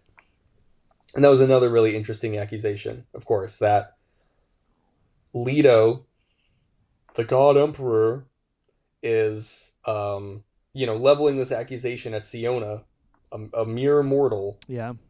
I mean, a pretty awesome mortal, no doubt. Sure. Freaking genetically engineered to be the best mortal she could be, but immortal. And Leto says, "It's you who are God. You know, you who have all these uh, opportunities afforded you. You know that that every human um, has the uh, the ability or the opportunity with which to experience the universe." But you don't realize how good you have it. You don't realize all the all the possibilities that are surrounding you.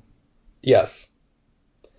Um, another obviously big thing in the book is you know all Leto has these amazing abilities, but also just constantly laments the uh, the loss of his humanity Yeah. too. You know Yeah. that there are so many things that he can no longer do that he's had to sacrifice in order to be the worm he's become. Yep.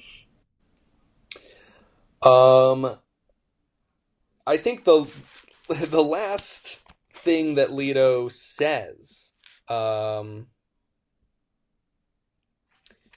they they kind of try to wrap up, um, and they do it pretty quick, like what the future might look like. Um, Duncan's still upset about Hwi. Leto says, My fish speakers will choose you over Siona. Be kind to her, Duncan. She is more than Atreides, and she carries the seed of your survival. Um, you know, Leo's dying, Leo's dying. uh, and then for uh, for which um, yeah, he he says to Duncan too. Um, let them scatter, let them run and hide anywhere they want, any universe they choose which I think he's referring to humans. Yeah. Now that Duncan's going to be, or they're they're going to look to Duncan for leadership. Right. That that he feels confident at this point that um that everything he's done can kind of be let go of and let loose in this moment and you sort of just have to trust that the process will continue. Yeah, and, and now this brings me back to my original idea of what the scattering was. You know, is it Leto scattering into sandtrout, or is it humans scattering into New Frontiers? Yeah, it seems like the answer could be either, right? Yeah, yep, yep. They they sort of mirror one another in They that do. way. Yeah, um, Leto says a bunch of shit. He tells them where the spice is. You know, it feels like some of these things are kind of wrapped up very quickly and very with a little nice bow on them. Where's the spice? It's right over there. Yeah, yeah. You know, have at it. Um, they all happen uh pretty quick, but um I think there's two things in particular that I want to focus on, and unless I'm missing anything, which I certainly could be. But let's start with these things. So one um Leto says, I am here to prove one of my ancestors wrong. I was born a man, but I do not die a man. Um, now Leto has so many ancestors, of course. But I thought it was such a interesting thing to like call out or draw attention to. Yeah. Um, do you have any thoughts on the ancestor that he might be trying to prove wrong in this instance? If it if, it even is anyone we're aware of? Um so I I don't know. I I mean there's I don't I don't feel like there is one obvious answer there. Um do you have any ideas? I I agree that there's not any one obvious answer. Um, but my first thought upon reading that was Paul Yeah. was his father. Yeah, yeah. Um, it's the only one I could think of that, as far as we know, might fit the bill. Of course, he's had so many memory conversations with so many of his other uh, lives that um, I, I think that's the beauty of keeping it ambiguous. That it doesn't have to be Paul, but we know what their conflict was in Children of Dune, um, and we know that the preacher, at least at first, wanted Leto to not choose this path. You know, Paul wanted Leto to live as a man and like have that life for himself, to not damn himself into becoming this thing, even if it meant that humanity would die. Yep. Um, but I kind of felt like this was Leto almost having like a last laugh, you Yeah. know, and like really looking back and being like, well, you know, I I did it, you know, that he even has the capability within himself to face his father in some form and be like, you know, here I am finally after these thousands of years. And I know you said it was a bad idea. I know you said I shouldn't do it.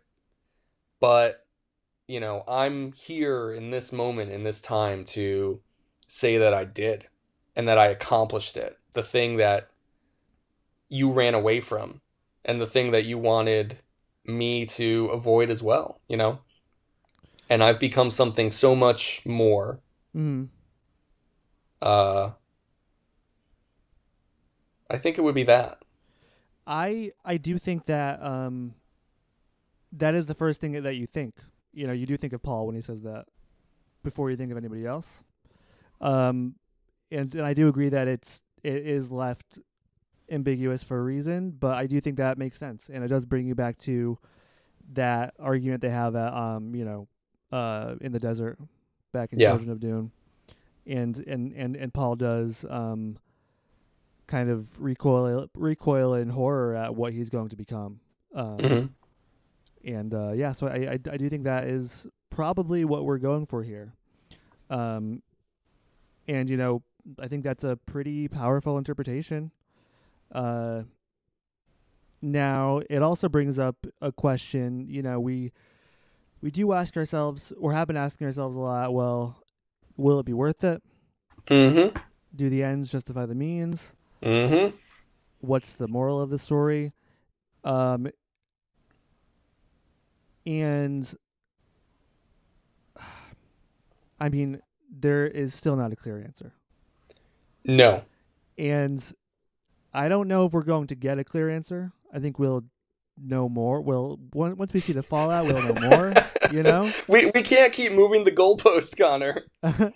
uh but You're right no, though. You're yeah right. and i mean at the very least i think it's it has been worth it to Leto. Yeah. Leto does think of it as having been worth his while um but also it begs the question well would it have been better to let humanity die out naturally Mm-hmm. instead of putting them through this, you know, torture for thousands of years. I don't know. You know, that's that's a tough one. That's a tough one. Yeah, I think at the very least we can safely say that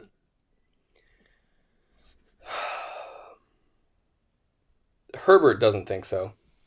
hmm I think that um I think that Leto is is ultimately vindicated by the book. Um and yeah, we'll see if any of that changes, but the feeling I'm left with at the end of God Emperor here is that um that it was worth it. And part of the reason that I'm left with that feeling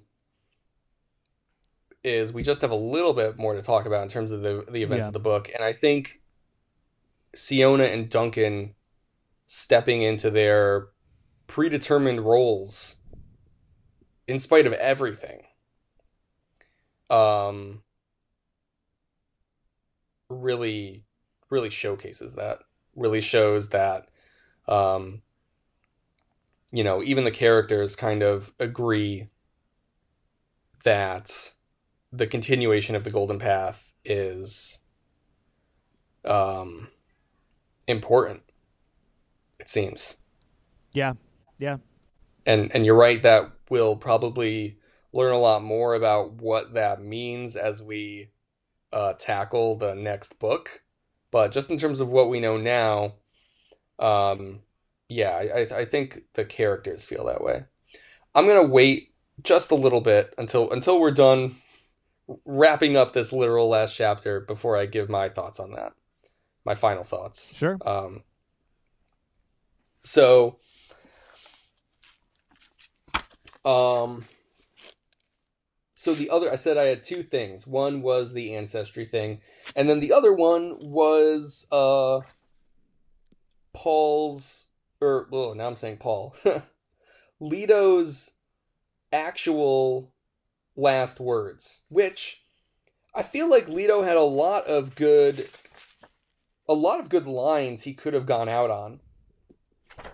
And so I actually felt like his last words were kind of weird, you know? Like it it felt like it could have been only fools prefer the past. Yeah. You know, like have him go out with a, a bang. Um but instead it feels like his last line is the delivery of exposition, you know? Um he says they can make the machines. Oh, this is in reference to do not fear the Ixians, he says. Yeah. So do not fear the Ixians. They can make the machines, but they no longer can make Arafel. I know. I was there.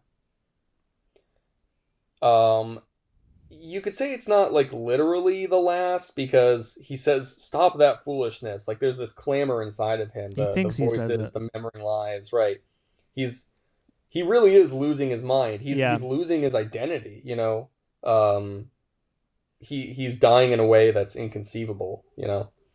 Um so it's not exactly the last thing he goes out on but it felt like a strange thing because it's essentially what seems to be the last thing he says because Idaho and Siona only hear a gasping hiss. Yeah, I mean that that is that is the last thing he he says. I mean, um, I, I just want to men- I mean for the record it's really not important. Well- and I think it's a very like foolish human thing to put such weight on someone's last words, you know. it is. I mean, But but in I, a story, I I totally get that. You know, wanting to have a good a good final line on this character who has, you know, had so many great lines. That's one of his his biggest things is is the the lang- is language is his is his big thing. You know. yeah. Um, but I think that's actually uh, kind of better or or more tragic or more interesting because you know literally his greatest fear is when he stops being able to have conversations. And we watch him literally unravel over the course of like two pages. He's like desperately clinging on to this thing onto the, the like the one thing that he could like treasure over the the years. And you know since he's unraveling he's making less and less sense and he has less and less control. I, I think it makes perfect sense that the last thing he says is you know kind of a kind of more of a uh a hollowed out version of something he would normally say um yeah. so I think that that all it's it's it's part of what we're seeing here with him just being diminished. Yeah, uh, I, that's some really good insight. I, I don't know. You you turned me around in the span of uh, two seconds, man. Because you're absolutely right. Um, the fact that really the la- truly the last thing he does is to think he says something, yeah, um, but then it, it, it can't actually be vocalized. Yeah, it's only really a- a he also has yeah. to face that fear. yeah, you're absolutely Um, right. I mean, and to be fair, he does he he says a lot of cool shit while he is, you know, spinning out. Yeah, Uh, I am the divided God, and you make me whole. Uh, he says to Duncan that he approves of him the most out of all the Duncans. yeah, says there's magic in his approval and talks about how anything's possible in a magic universe. yeah. Um, you must have loved that. That I really do. made me think of a friendly universe. Yeah. Oh fun. yeah. I I a love magic that shit. universe. Yeah, and it's I it's it's something that I definitely take to heart. Um, mysterious and magical qualities that the universe holds, and and then he, he talks about how you know he only wants to increase its mysteries and not dispel them. Um, yeah, yeah, I don't know. Uh, so I think he does have a lot of great moments in in his death, but uh, but it, it it's more of an intentional fizzling out. Yes. Yeah, you're right. Um, and that that is a more interesting place to take the character. You know, to to obviously you know have Leto, who was at the the height of his his powers as what many people obviously literally perceived as a god, to see Yeah. him here um, in this. Uh, uh, you know, completely um, uh I don't know d- destroyed form.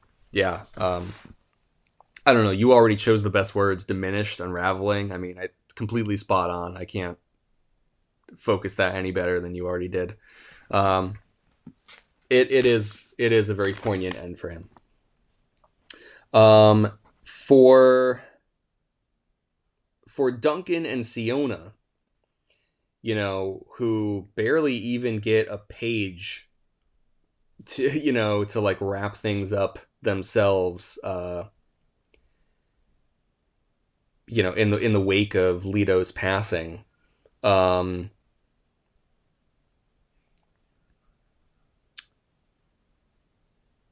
Siona seems to go through a change of her own. And she says, I'm the new Atreides. Right? Um Leto or or Siona, I'm gonna go back just a little bit further to give better context to this. Um what did he mean about your descendants hiding, not finding them? Idaho asked. He created a new kind of mimesis, she said, a new biological imitation. He knew he had succeeded. He could not see me in his futures. What are you? Idaho demanded. I'm the new Atreides. Atreides. It was a curse in Idaho's voice. I am different, but still I am what he was. The multitude is there, but I walk silently among them, and no one sees me. The old images are gone, and only the essence remains to light his golden path. Um, even when I read that the first time, I didn't fully get what I was reading until the very end of this chapter because Duncan's still like, you know, there's one thing I don't get though. Like, what's Arafel? What does that mean? And Siona says, that's the cloud darkness of holy judgment. It's from an old story. You'll find it all in my journals. I think in the wake of Leto's passing here, Siona is awakened as a sleeper as well. And in in some fashion, somehow, the memory selves of the Atreides are within her. Like when a Reverend Mother passes and gives herself to the next as well. I mean, Siona claims the journals as her own, as Leto. Yes. And I think in some way, the memory self of Leto and the memory selves of all the Atreides are activated and Yeah. live on within her. I think that's right. Um, with with one major difference, and this is the biggest revelation, I guess, that I kind of got. Um, and then obviously it, it's uh it's kind of uh in, in in the epilogue it's Yeah. it's kind of pushed forward a little bit too. Um, she says she is different, but she is still what he was, and she says, The multitude is there, but I walk silently among them, and no one sees me. Yes. So, similarly to how, you know, Leto saw the golden path, but couldn't see her within it, you know, could could o- could only see her absence, um, could couldn't place her within it. This was the whole point of the breeding program, right? Is to breed an Atreides that you're not able to see with prescience. Um, to to uh, make them immune to that kind of torture and that kind of, um, you know, inner inner war. So she she won does not have the struggle within her because she is she was not you know raised on as much spice as Leto was, and also, um, other prescient beings cannot see cannot see them. You know, she she she she cannot be seen within the within the multitude. Um, and so what I what I'm thinking is happening now is this that is the new Atreides, is all of her offspring, I think, are going to have the same um, characteristic as she is, and that's Leto kind of, you know, um, saving his ancestry from the future and from what he had to, what he and Paul had to endure, I guess, due to the nature of prescience. So instead of like going through the the turmoil that like Alia experienced in Children of Dune, you know, with the the memory selves Yeah, yeah. vying for possession of the the host.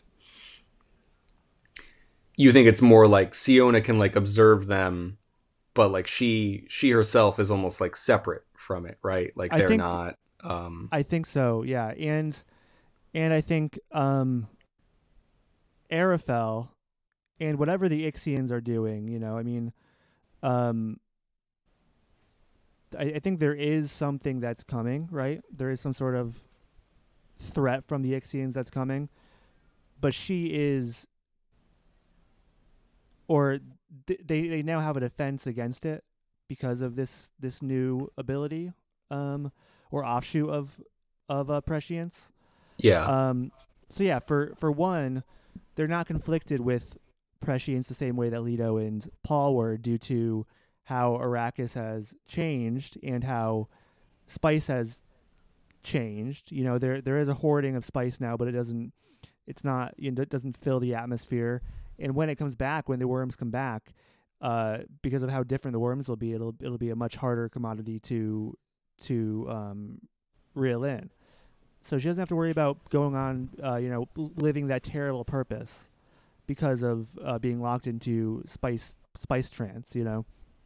And also, she's not going to be uh, susceptible to other beings or maybe machines um, or or people with prescience because um, now she will forever be a blind spot in in in the prescient field, and I think she's going to pass it on to future Atreides. Hmm. Yeah, I, I. It feels like I don't fully grasp the significance of it quite yet. I don't think we But- know. I don't think we know the significance just yet. But it's No. But I I I feel like this is.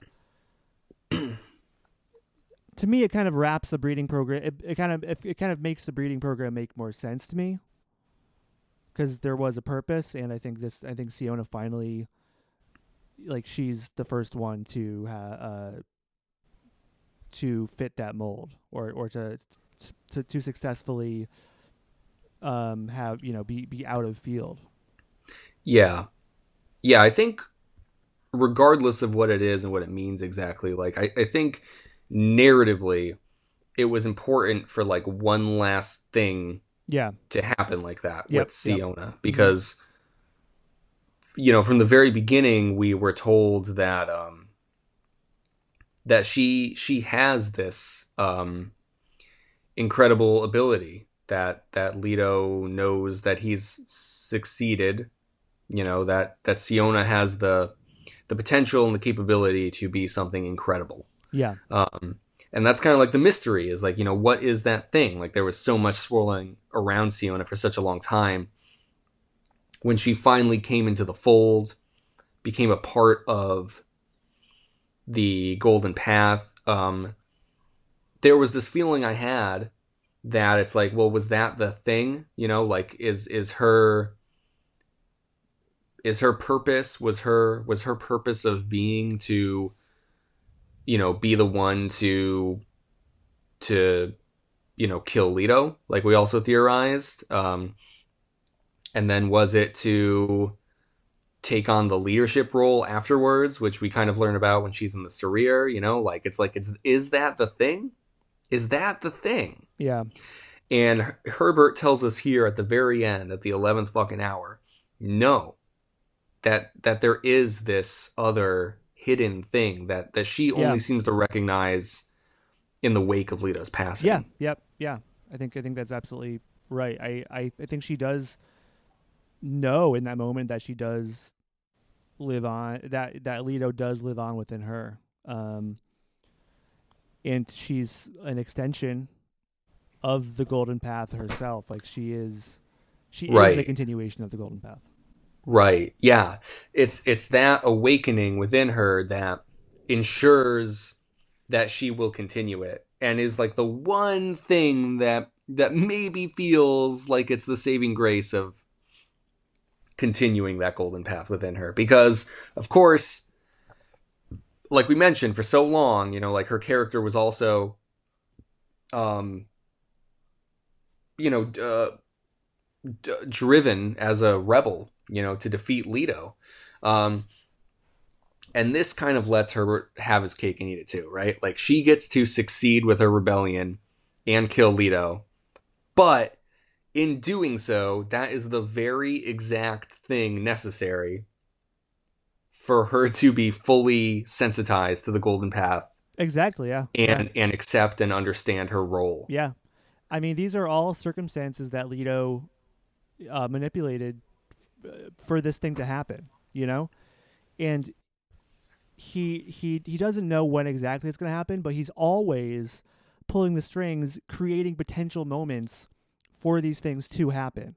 You know, that's why um you know, he once uh, Moneo sends them away to Tuono, he insists on moving the wedding to Tuono because Yeah. he because he he- he knows that the conditions are right and this could be it.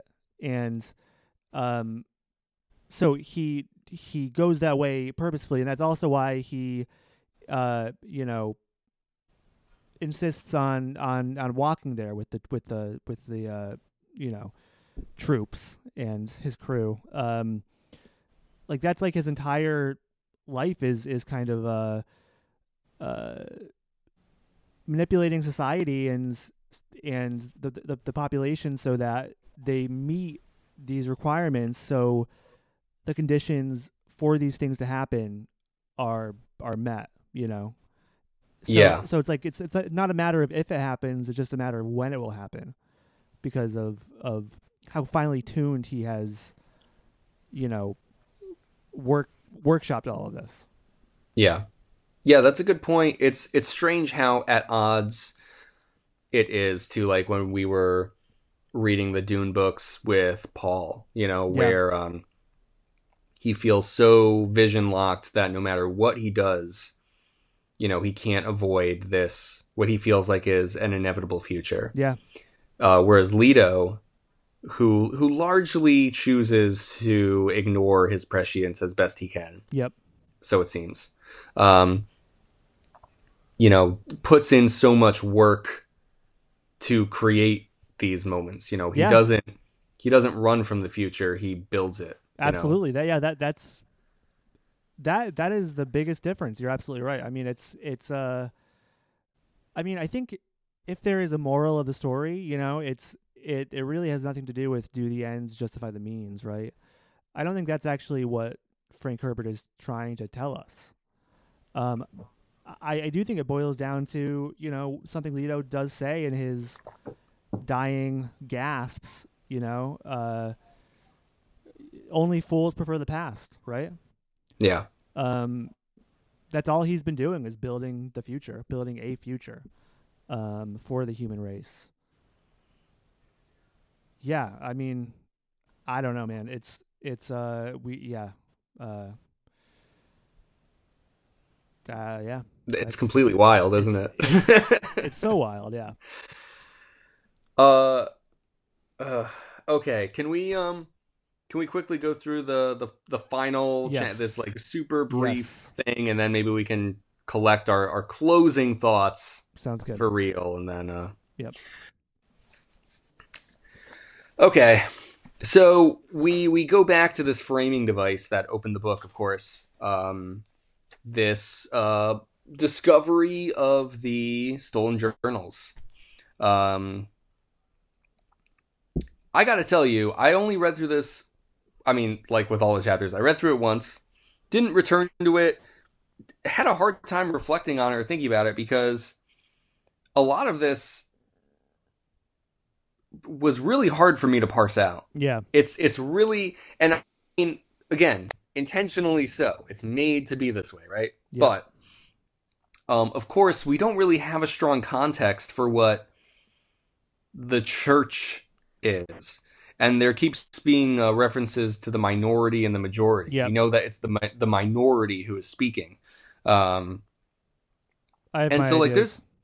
Yeah there's a lot you can infer and i would love to hear yours because honestly i don't have too many i feel like i finished this chapter and i was like well i'm done yeah I know but like my mind was still fixated on what happened before like it feels like it's from an old story. You'll find it all in my journals. To me, that felt like the last sentence of the book. Yeah. I felt like I finished God Emperor. It was done.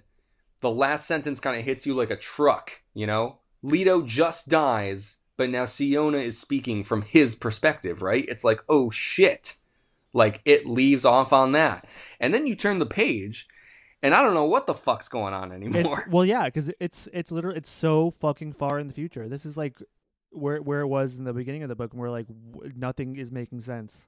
yeah. Um. So yeah, Please tell me your thoughts. yeah. So so there's a lot of like interesting ideas here, um, that are very strange to us. Uh, that yeah, that are, so far removed from what we just finished reading. And then yeah, so this is the Minority Report. Um. f- You know, and they they mention uh, the Church of the Divided God, Mm-hmm. Which obviously is Leto, and his his remnants.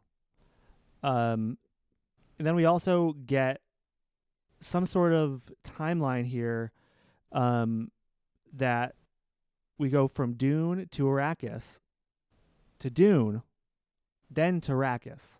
Yes. So presumably, we we we were we just left off at the end of the Arrakis stage, yes. and then it goes back to Dune, back to the desert planet, and then to something else, yes. Correct. to Arrakis. Um, they they mention that sandworms are back. There are sandworm reservations. Yeah. Um, they also mention Ixian navigation machines, which I think are the machines that were being built or that that were being rumored to be made throughout this story that have um that I guess ha- that that can fold space time without Correct. uh you know spice use. Um, and then also we have uh it says what does it say? No Ixian machine can do what we, the descendants of Duncan, Idaho, and Siona have done. How many universes have we populated? None can guess. No one person will ever know because prescience can't see them, which means Ixian machines can't see them.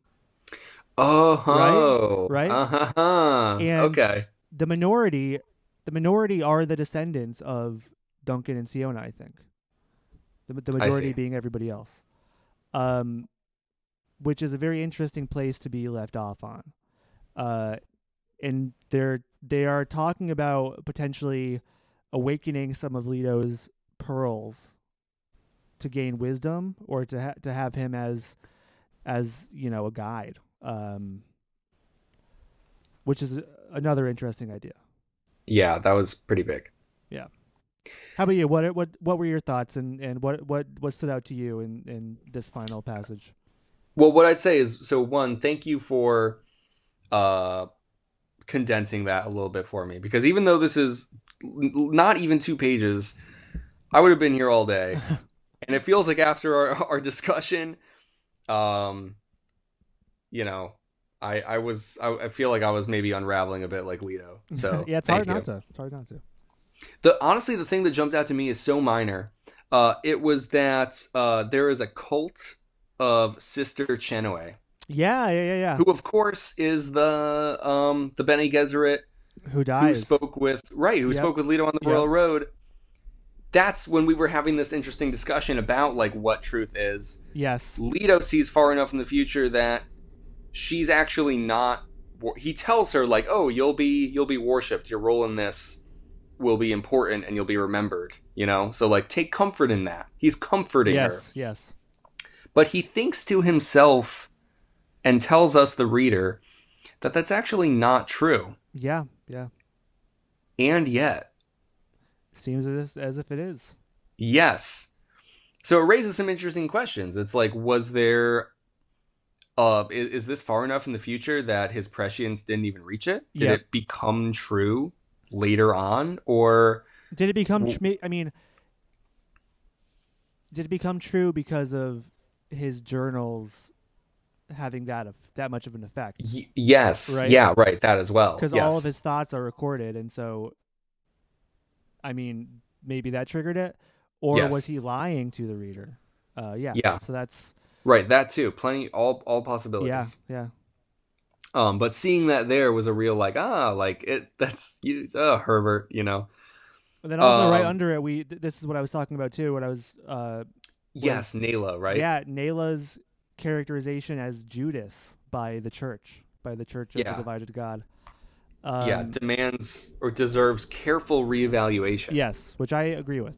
Um, yeah right that that's clearly telling us the reader too be like you know you you know it, it would be easy to think of her in in this way yeah, and yet upon closer inspection you can come to a different opinion on yep, this character yep, absolutely. Um. So yeah, no, that that was cool. Um. Yeah, no, and you're you're totally right to point out. I also saw the right the Dune to Arrakis to Yeah. Dune to Arrakis. That is crazy. I know, I know. we don't know where we're going next. Yeah, we have no idea. Even though we get this journal entry from so far in the future, it doesn't mean the next book will have to sequelize that Oh, and, no. and be a part of this future and continue further. Nope. We could just go back to Arrakis. We could, or we could be on we could be on Dune New again, Dune. you know? Yeah, we. I mean, we easily could. I mean, now we have some sort of timeline of a, a vague outline of of a Yes. timeline for the planet and for the history. Um, but yeah, we we know that Duncan and Siona had many descendants, and Right. that they do they they they are others. They are they are kind of an other a subset of others compared to the rest of humanity. Um, and there's talk about them wanting to be driven off. You know, the majority wants to drive them out. Yeah. Um, so there's obviously some sort some sort of conflict going on. yeah. The Ixians are still in play with it as well.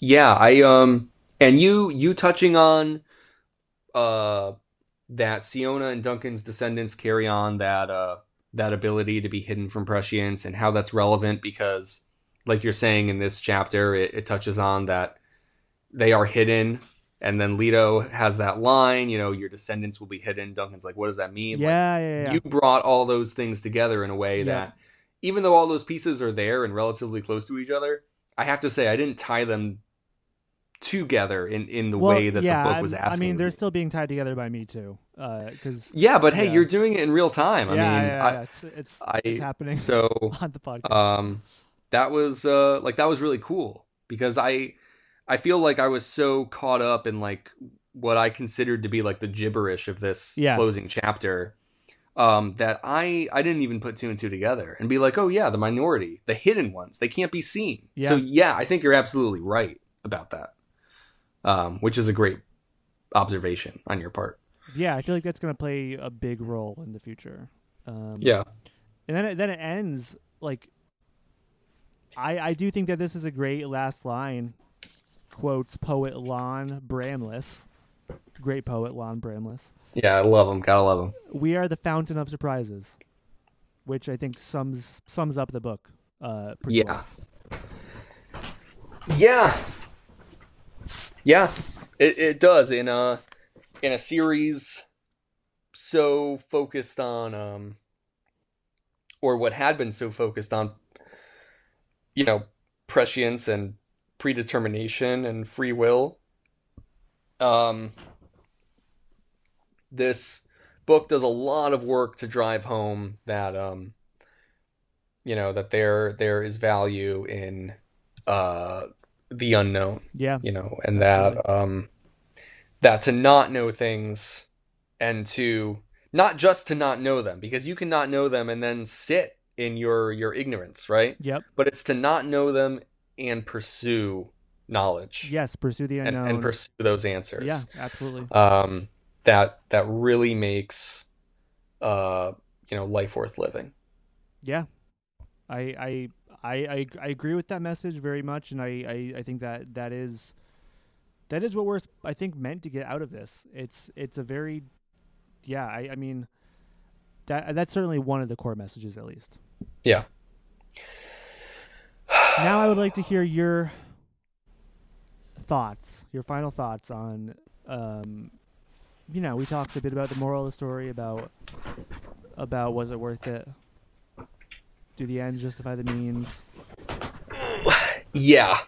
Um Yeah, I know we've been talking for a while, so I'll try and get my thoughts out as, best I can here.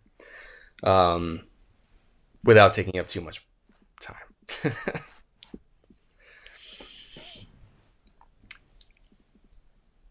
it felt like just like you're saying, we we had been reading this book um and I had said on so many different occasions that it felt like I was waiting to reach the end in order to have it illuminate some of the more darker or cryptic aspects to this book. Yeah.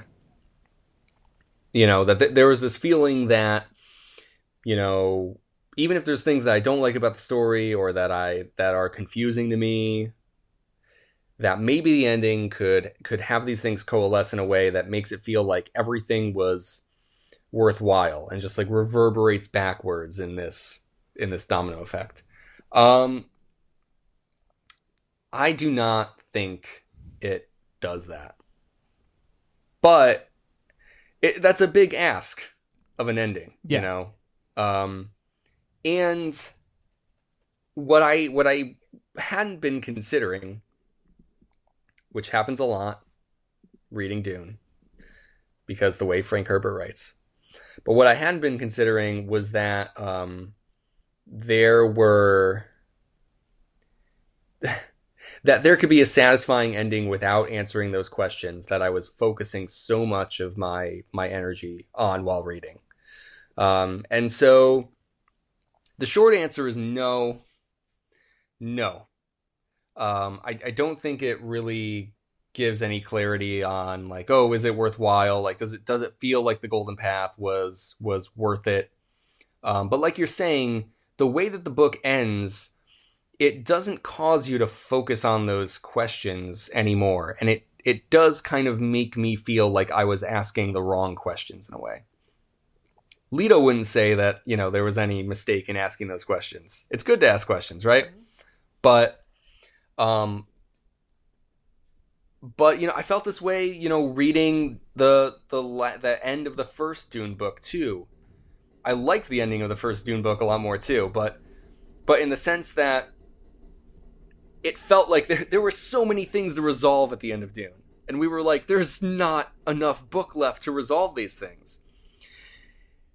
And herbert chooses to resolve only some of them but he mm-hmm. resolves them very well in such a way that the things that aren't resolved feel like an afterthought. You know, it feels like it's it's okay that you didn't get a complete sense of finality to those other hanging plot threads because the ones that were ended were were done with such craft and expertise and and care um, that it, it, it makes you realize what the main plot of the book was the entire time Yes. you know that that does feel like that goes backwards i guess that that does feel like a retroactive thing where it's like so many things are are um given such weight and such importance in a way that feels equal throughout the book it's almost like you can't guess what is the main follow through Sure. the main plot right because Yep. there are so many ideas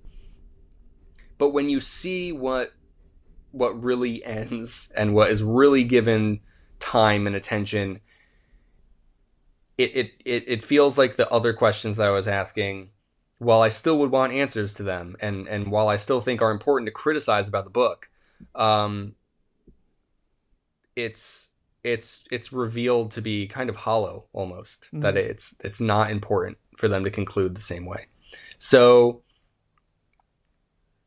ultimately, I think the ending of this book, especially after having talked with you through about it, um, I think it's pretty solid.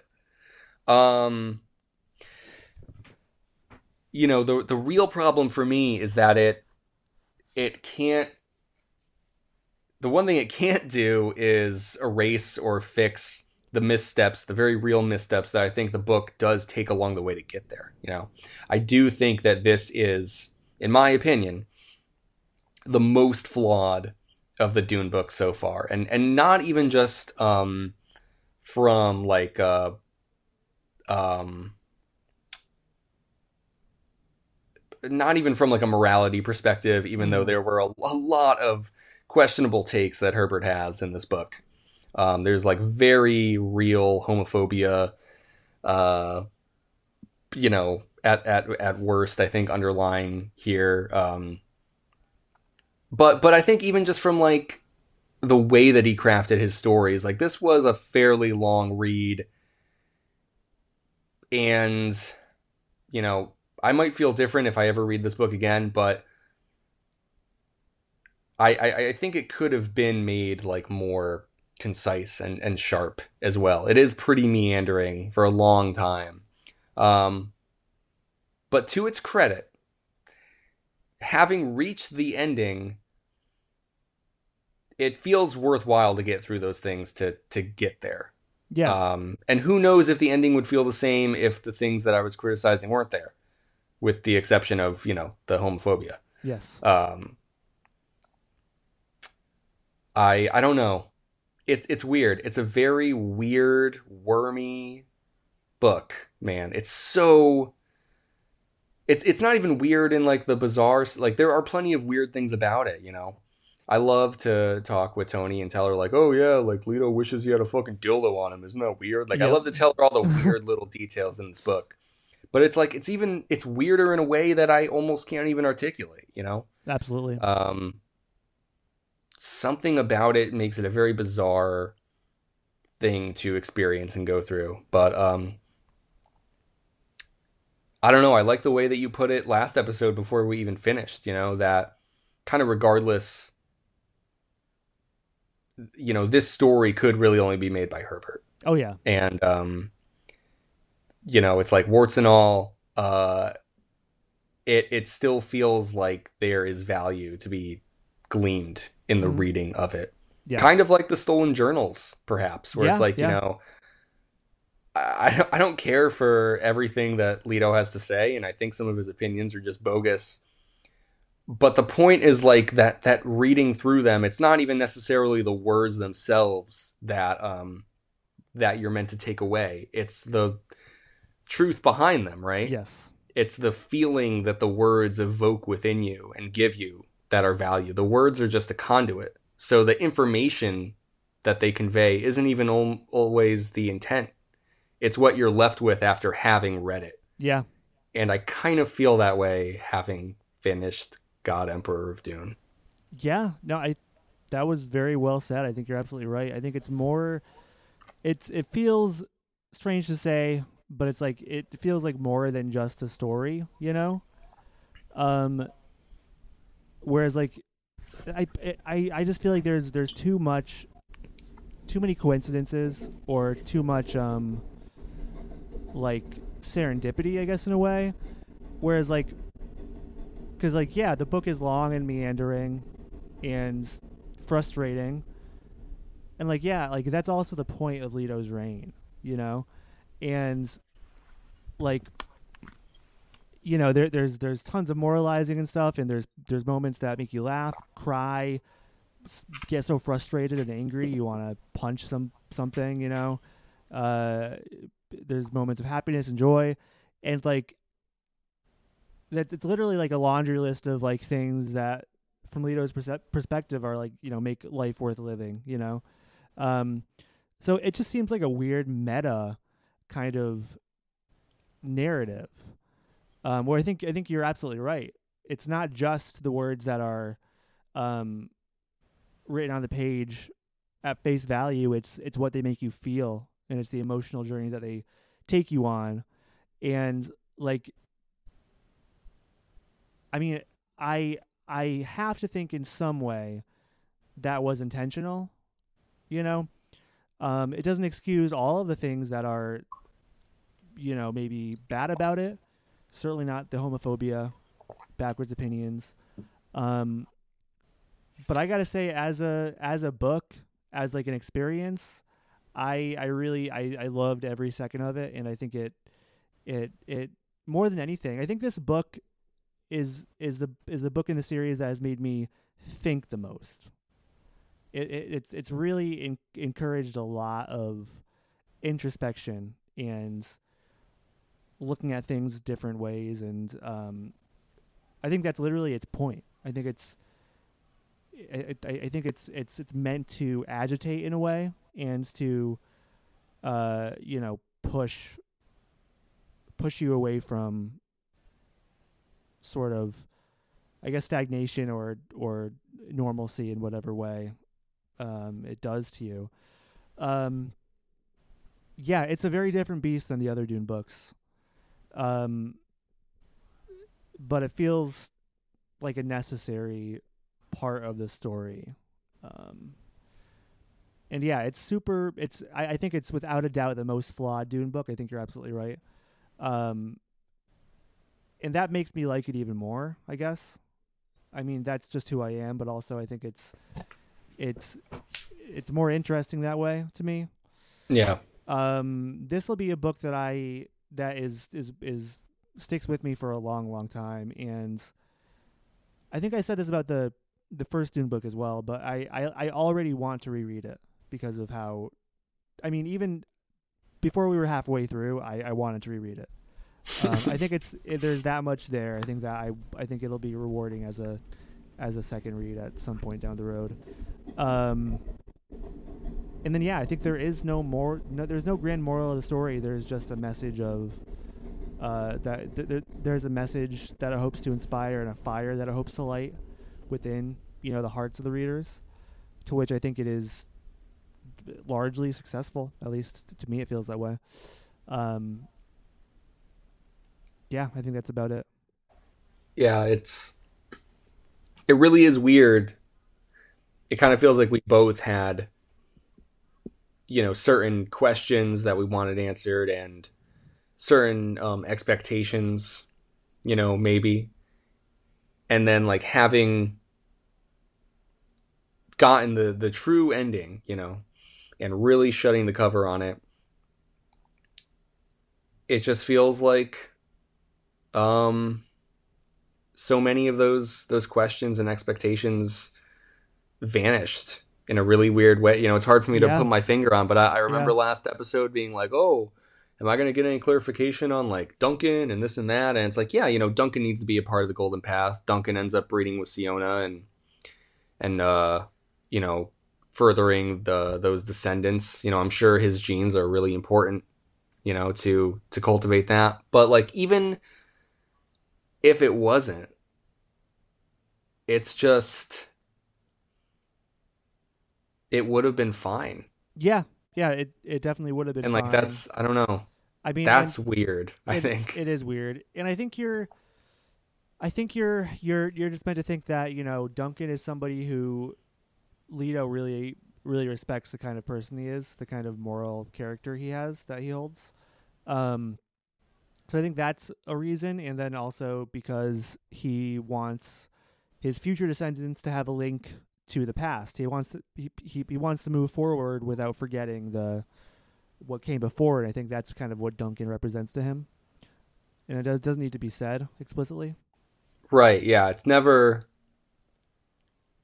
Leto never wants to erase or forget the past, Yeah, but it's always it's the danger in preferring it exact exactly, That, uh, absolutely. that he really needs to try and dissuade people from. Yeah. And we're kind of left you know, now we are we are truly on the next step. We're on the verge of, you know, maybe getting some of the answers to those questions. Like yeah, yeah. what what are what are people going to be like after this Yeah, what is this brave new future? yeah um is it going to be a success in in all the ways that Leto hoped? You know Hmm. what what will be the conflicts? You know obviously there will be conflict. Like what what are going to be the problems that these characters are going to have to tackle and overcome? Yeah, yeah, in a universe that if the golden path were true truly perfectly successful perhaps might not exist otherwise you know? Yeah, absolutely. And I mean, I I I get the feeling we're going to be entering a world of excitement. I think so too. which is exciting to me. Because as Wow. as, as much as I did, I, I love this book and appreciate this book. Um, I think it does also make you. It makes the readers ready for like an adventure. You know, it it makes you ready for something new and exciting. And I feel like that's kind of what we're being set up for. Yeah, I remember I remember like each each successive Dune book I kind of felt like wipes the slate ever cleaner, you know? Yeah. Like I remember at the end of Messiah thinking that Paul really died, you know, yeah, I pretty know. much. Yeah, And so it's like, whoa, we're going to be following these new characters with uh with his children and what's that going to mean and but you know it's like, hey, but Jessica's around and Stilgar's around and you know, and then Paul ends up being around Yep. like and we get a conclusion to their story. And then at the end of Children of Dune, it's like, okay, well now all of them are dead, right? Like uh wh- what's going to happen next? And of Yeah. course, like you're saying, Leto was really the last lingering um like remnant of those previous Yeah. books and we don't even know if he's going to truly be gone we're, we're even left with don't know. avenues that he could return some in some way, shape, or form. but i i really wonder you know each book pushes us into a uh, you know an even more removed and alien future Yeah, from uh from that first step on Arrakis and and so it really feels like you know opening the cover you truly don't know what you're going to get I know. um and that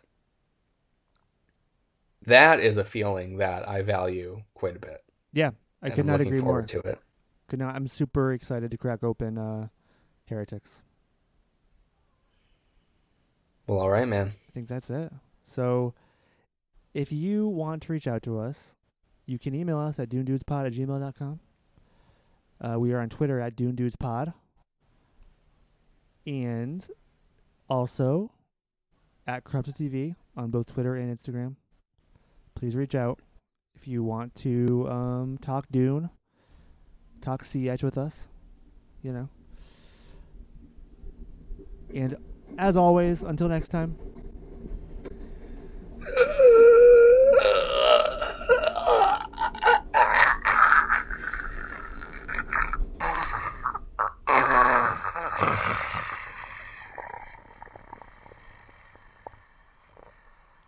famous last words.